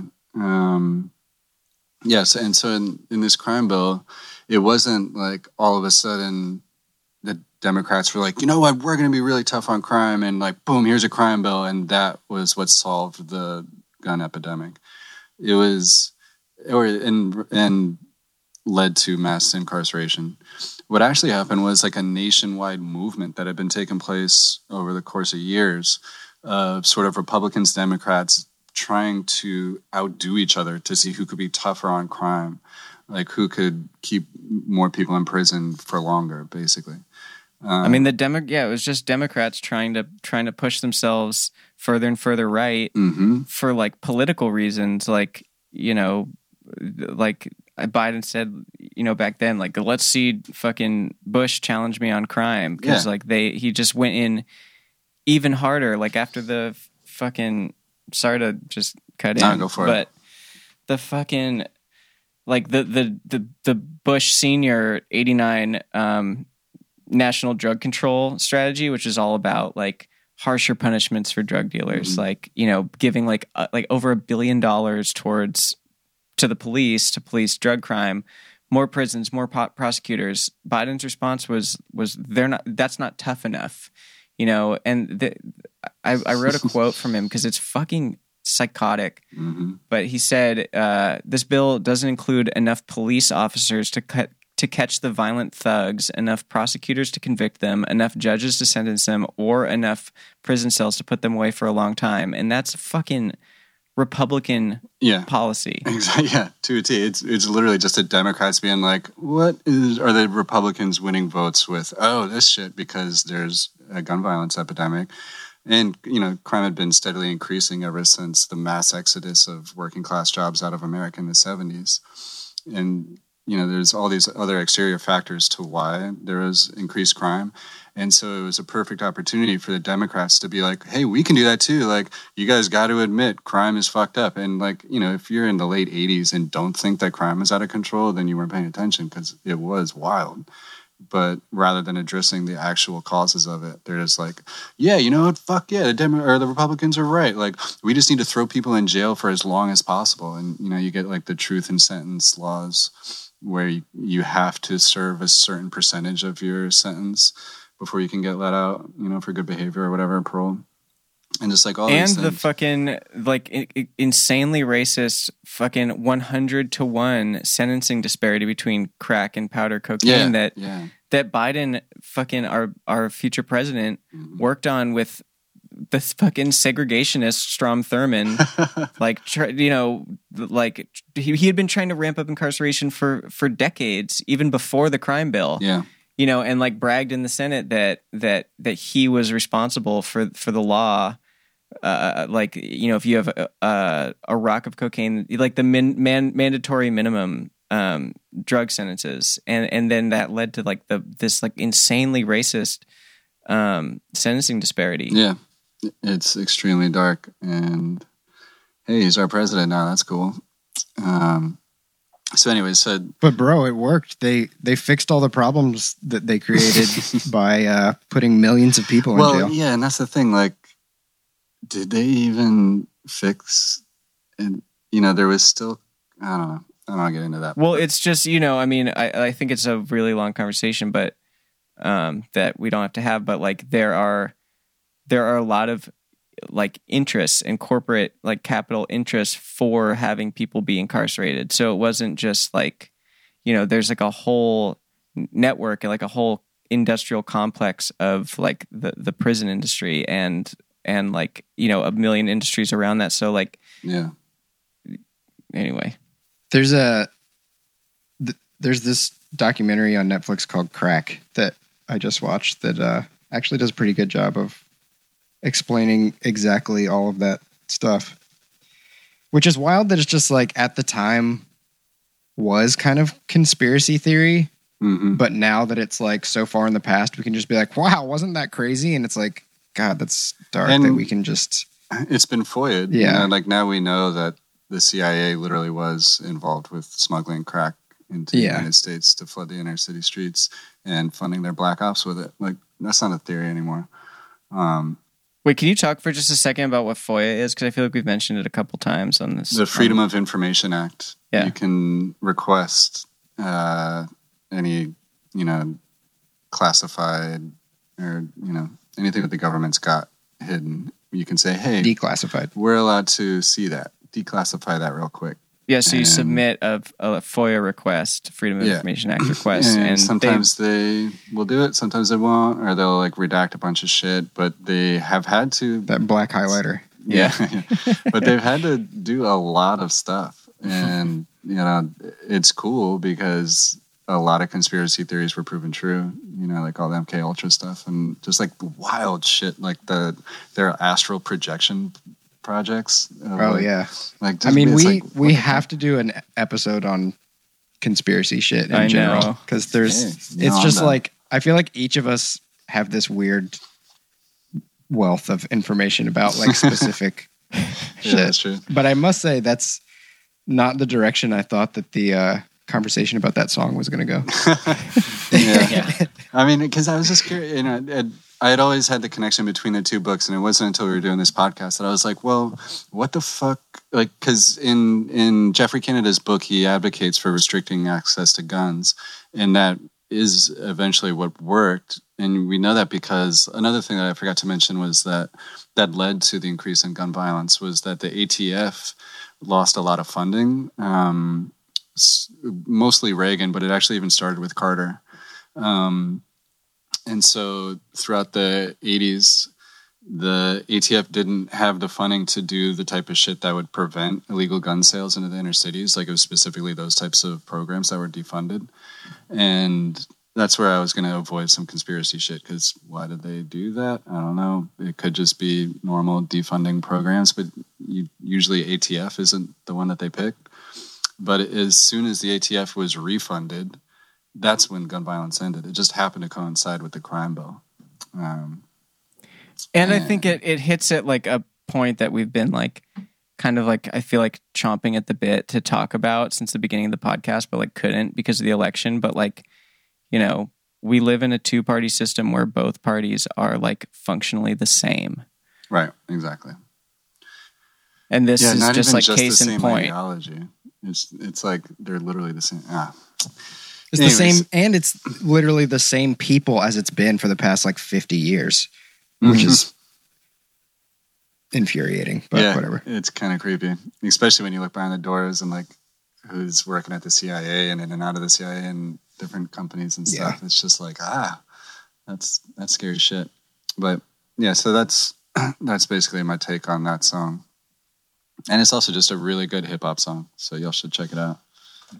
There's a couple lines in that song too that like the the the line about the parents calling the city for help because Oh, they can't yeah. maintain. Holy shit! Like sending their kids back into the system. That Right. like it's just really really brutal. Just him saying like, like, and my mom's got cancer in her breast. Why you think I'm stressed? Like, that's Mm-hmm. yeah, some exactly. extremely and that real was shit. kind of a weird line for Biggie because a lot of you know Biggie is playing a character. He was never like a hardened criminal. He he probably was selling crack out on the street and like maybe he shot somebody. I don't know, it, but he wasn't. If you listen to Biggie's stories, they're literally stories. It's extreme shit, like like you know kidnapping and like crimes that hopefully he did not actually commit. I mean, crimes that Um, have to be like censored on the fucking Yes. versions of the record. Yeah, on the actual I don't give a fuck if you're pregnant. One line. Yeah. Fuck. or my favorite is when he says, um, uh, "I keep a gun in my car. Something. f it's for the jackers and the crackers in the blue suits, and they censored out blue suits. and, and the only way that you can tell is because they censored it with like a siren sound, and then the next line is, "I'll make you prove that it's bulletproof." And so it's just sort of like a guess that that's what he's saying because it rhymes. Anyways, um, I also just love the little details about like the the fashion details about like the shoes that people were wearing and like Yeah, there's yeah. so much detail like the specific games that kids played like the it's like like this whole fucking world. Yeah, exactly. The first stanza is is just he paints a picture of basically like late seventies, early eighties. And and this is after the introduction of the album. I said it's the first song, but like, you know, there's like a skit at the beginning that Mhm. sort of tells the story of Biggie's life up until this point. And it starts with his him being born and in the background it's like some soul music or like James Brown or something. And then it goes through like EPMD or something or like uh, Eric B and Rakim. or you know, first it's like a hip hop, a hippie to and in the background is like shit that's happening to him, like his family splitting up and like all this stuff. And so and then the first song starts with the first stanza is just painting the picture of like what he was born into. And then the beat stops and he says all right turn your pages to 1993 and then the beat comes back in and it's just and then he paints the picture of the hellscape that he was living in. Um, Y'all ever seen Casino? yeah i don't really remember it though It it does such a good job of like using music to kind of because the movie's like it's basically just the same story shit. It's just basically the same story told from two perspectives like joe pesci and robert de niro. They're telling the same story but like it's it's basically just like us there's like these little vignettes where it'll just be like all this shit happened and then here's like a story of this one time this happened. It's just them like telling that their kind of life story you know? But the way that Mhm. they like it's happening over over like you know a long period of time and the way the music changes from like the 70s or the 60s 70s 80s is just Mhm. so fucking cool and that's just like you know the the same kind of like richness of detail um in terms of storytelling i think is really cool who did that movie It's uh fucking Scorsese. Yeah, that's what I thought. Did you see the video somebody made of um it was like Trump's watching the riot party and they're listening to some like crazy 80s like something straight out of Vice City. Or, um or whatever and somebody made a movie where he just took all the events of the day and set it to that type of music like something out of the end of a Scorsese film. Oh my god. I It's heard it fucking brilliant. described as very Scorsesean or whatever. That Yeah. video clip of them watching the yeah. Yeah, and didn't it's see the because of the music that's playing. And then somebody just like was like, "All right, I got this," and just like went all out. It's I- really good. I gotta check it out.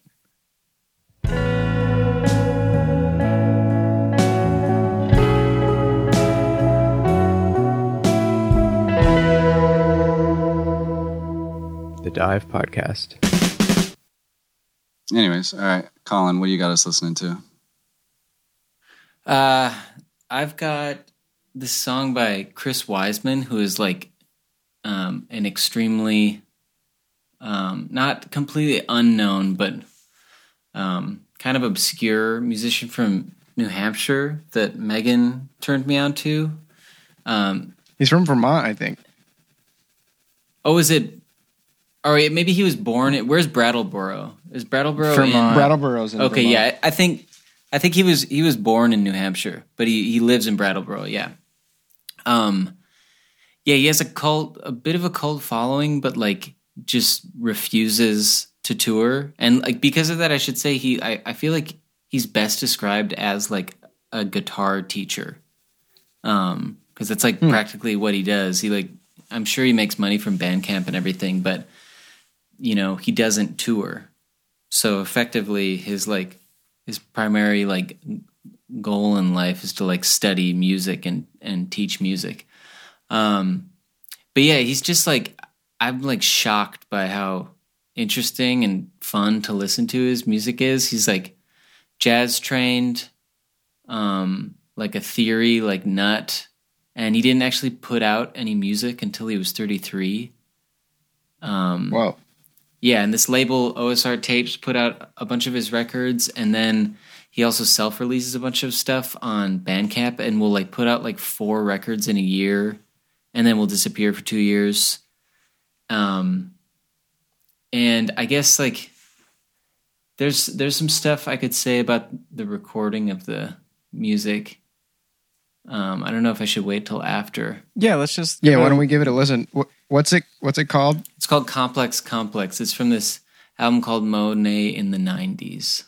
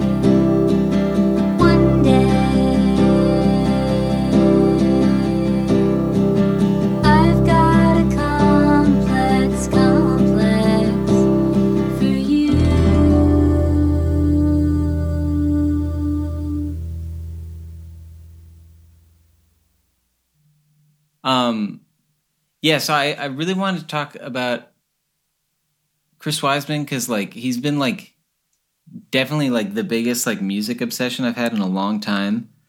Partially because like he's like one of Megan's favorite songwriters, and we like you know we're like first hanging out and like falling in love together, listening to this kind of music or whatever. Mm-hmm. But that was like just the initial thing that like pushed me into listening to it, and now it's like it's like unbelievably complicated music. And he does like the most fascinating things with not just melody but specifically chords where like the song will have like a pentatonic melody running throughout.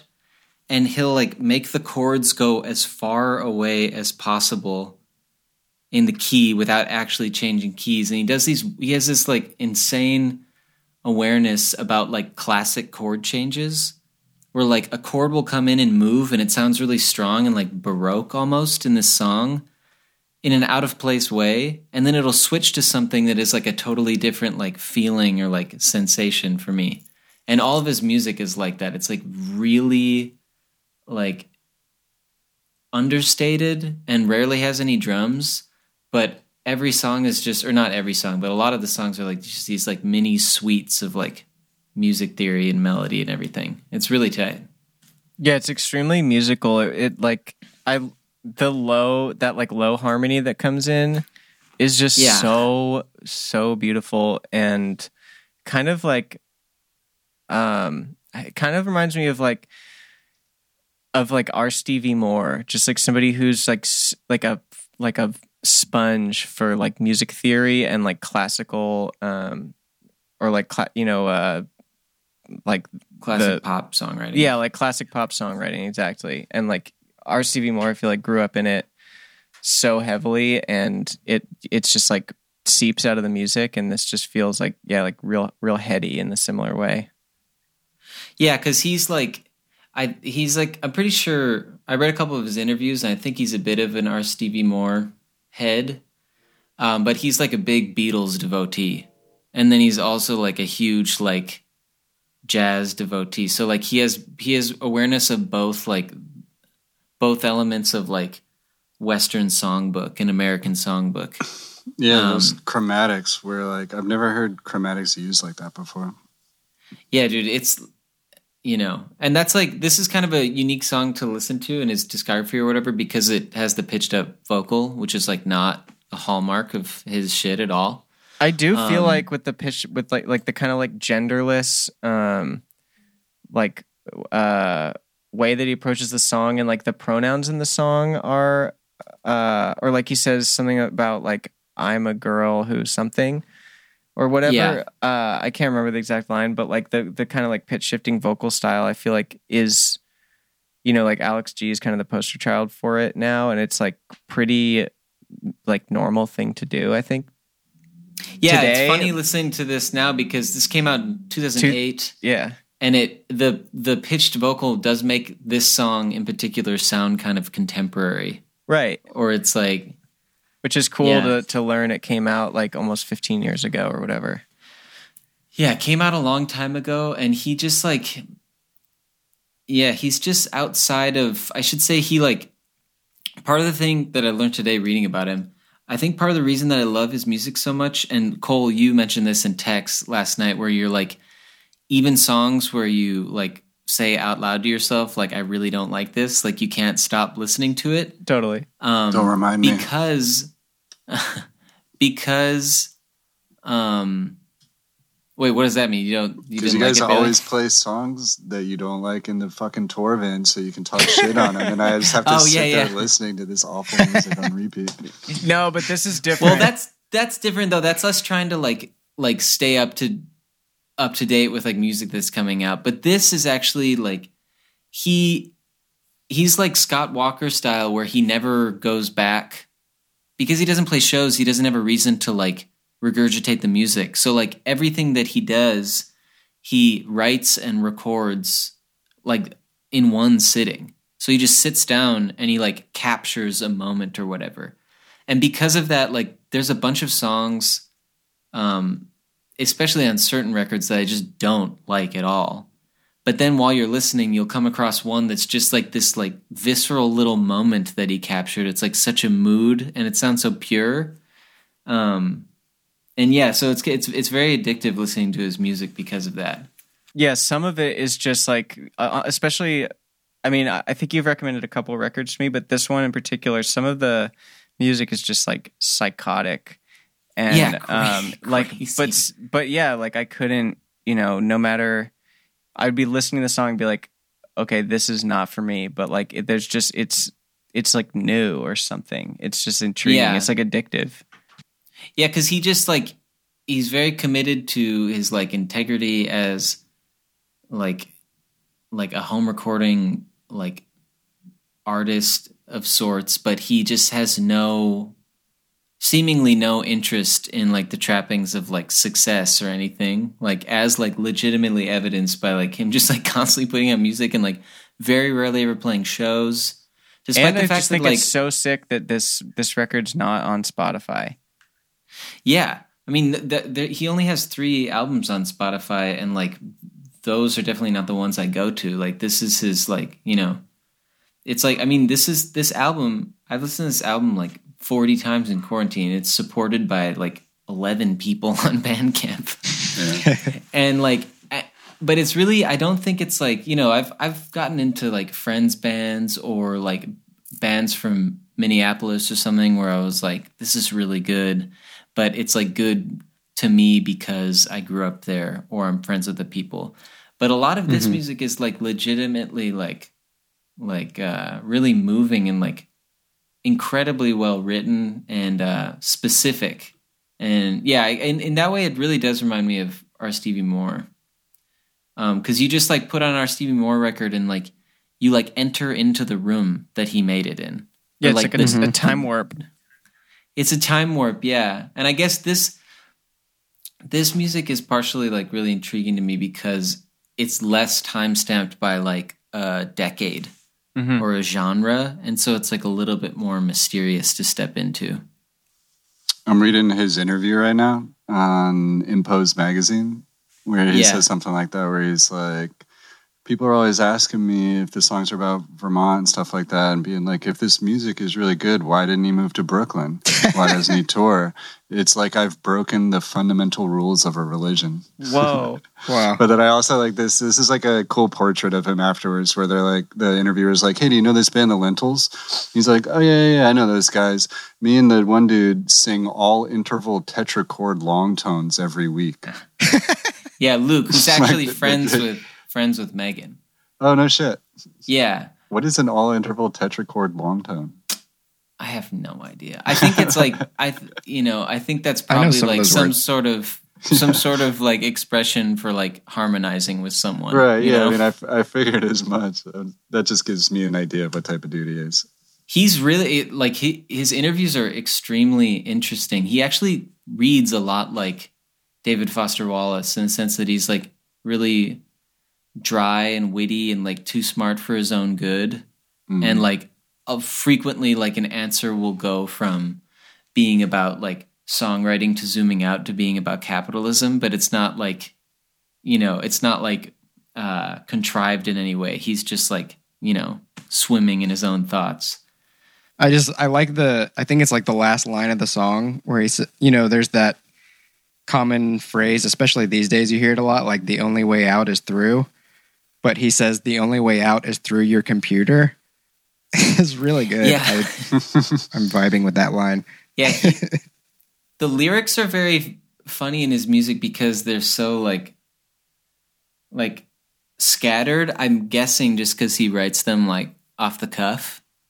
Um but every now and then there's there's a line that's like really really uh like just it just touches touches something specific. Like there's a line that's like so many no's, I want to see where a yes goes.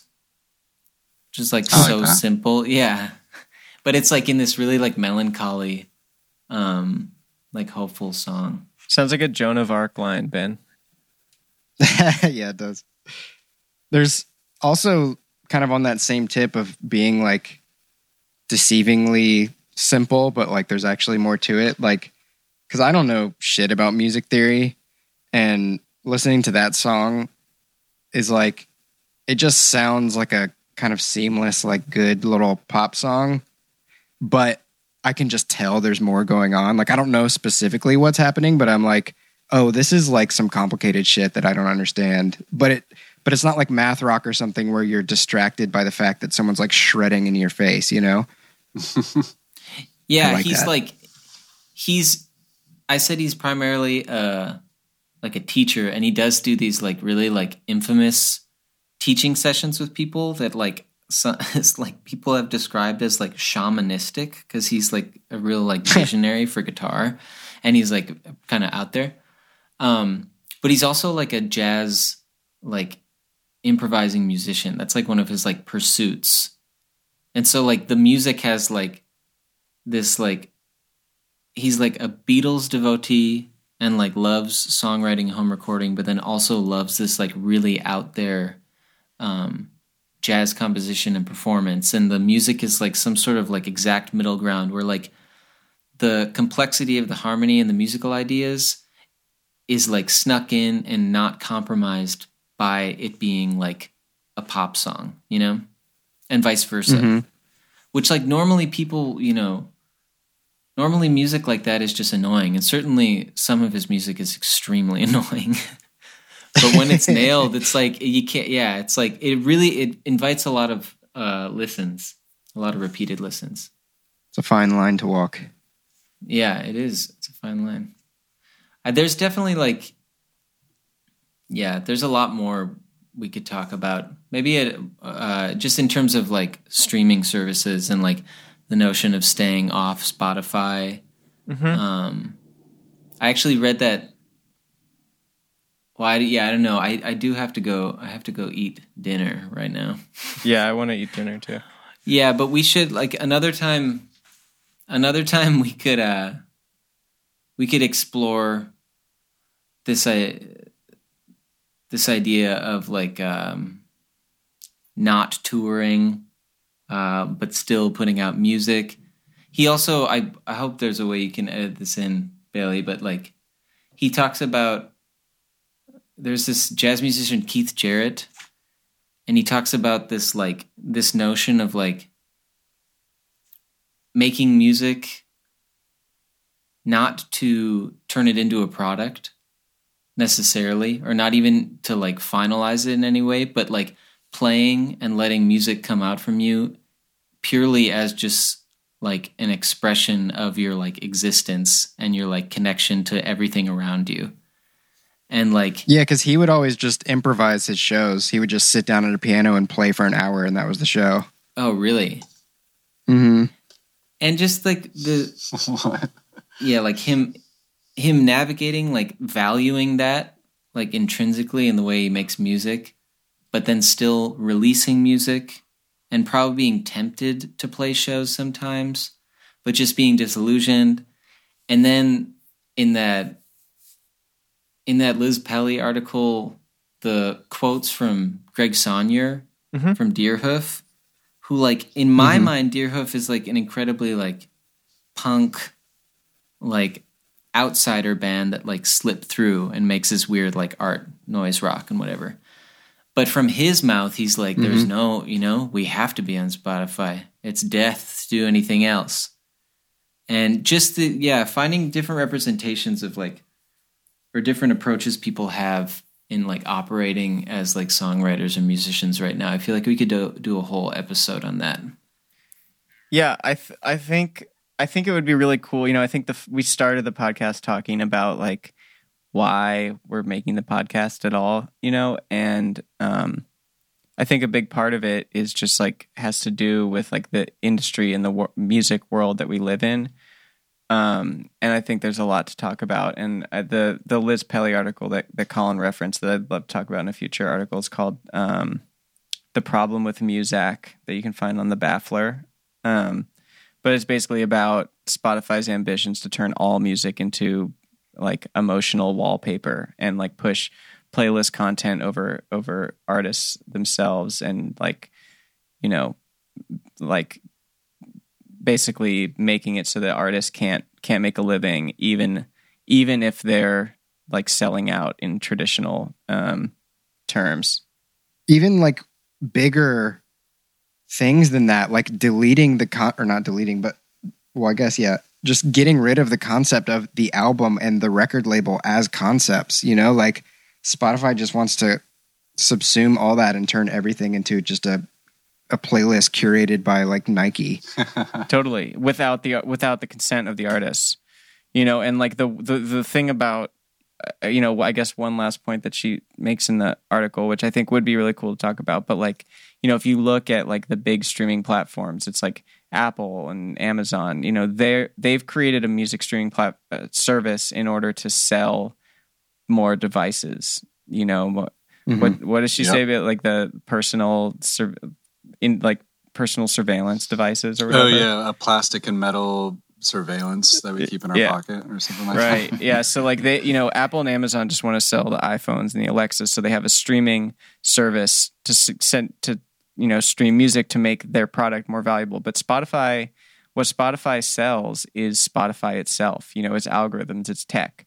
You know they're a tech company selling their tech on the the the the backs of labor of you know musicians uh, you know but th- like that's that's part of that's part of the thing. But this article i guess is a, a lot about a lot more about like what ben said about like kind of what represents like the death of um the album as a format or the death of record labels um the de- you know all the things that we as music lovers um love to see it's like they just want to turn it into to background background branded background noise It's funny to read that. I mean, yeah.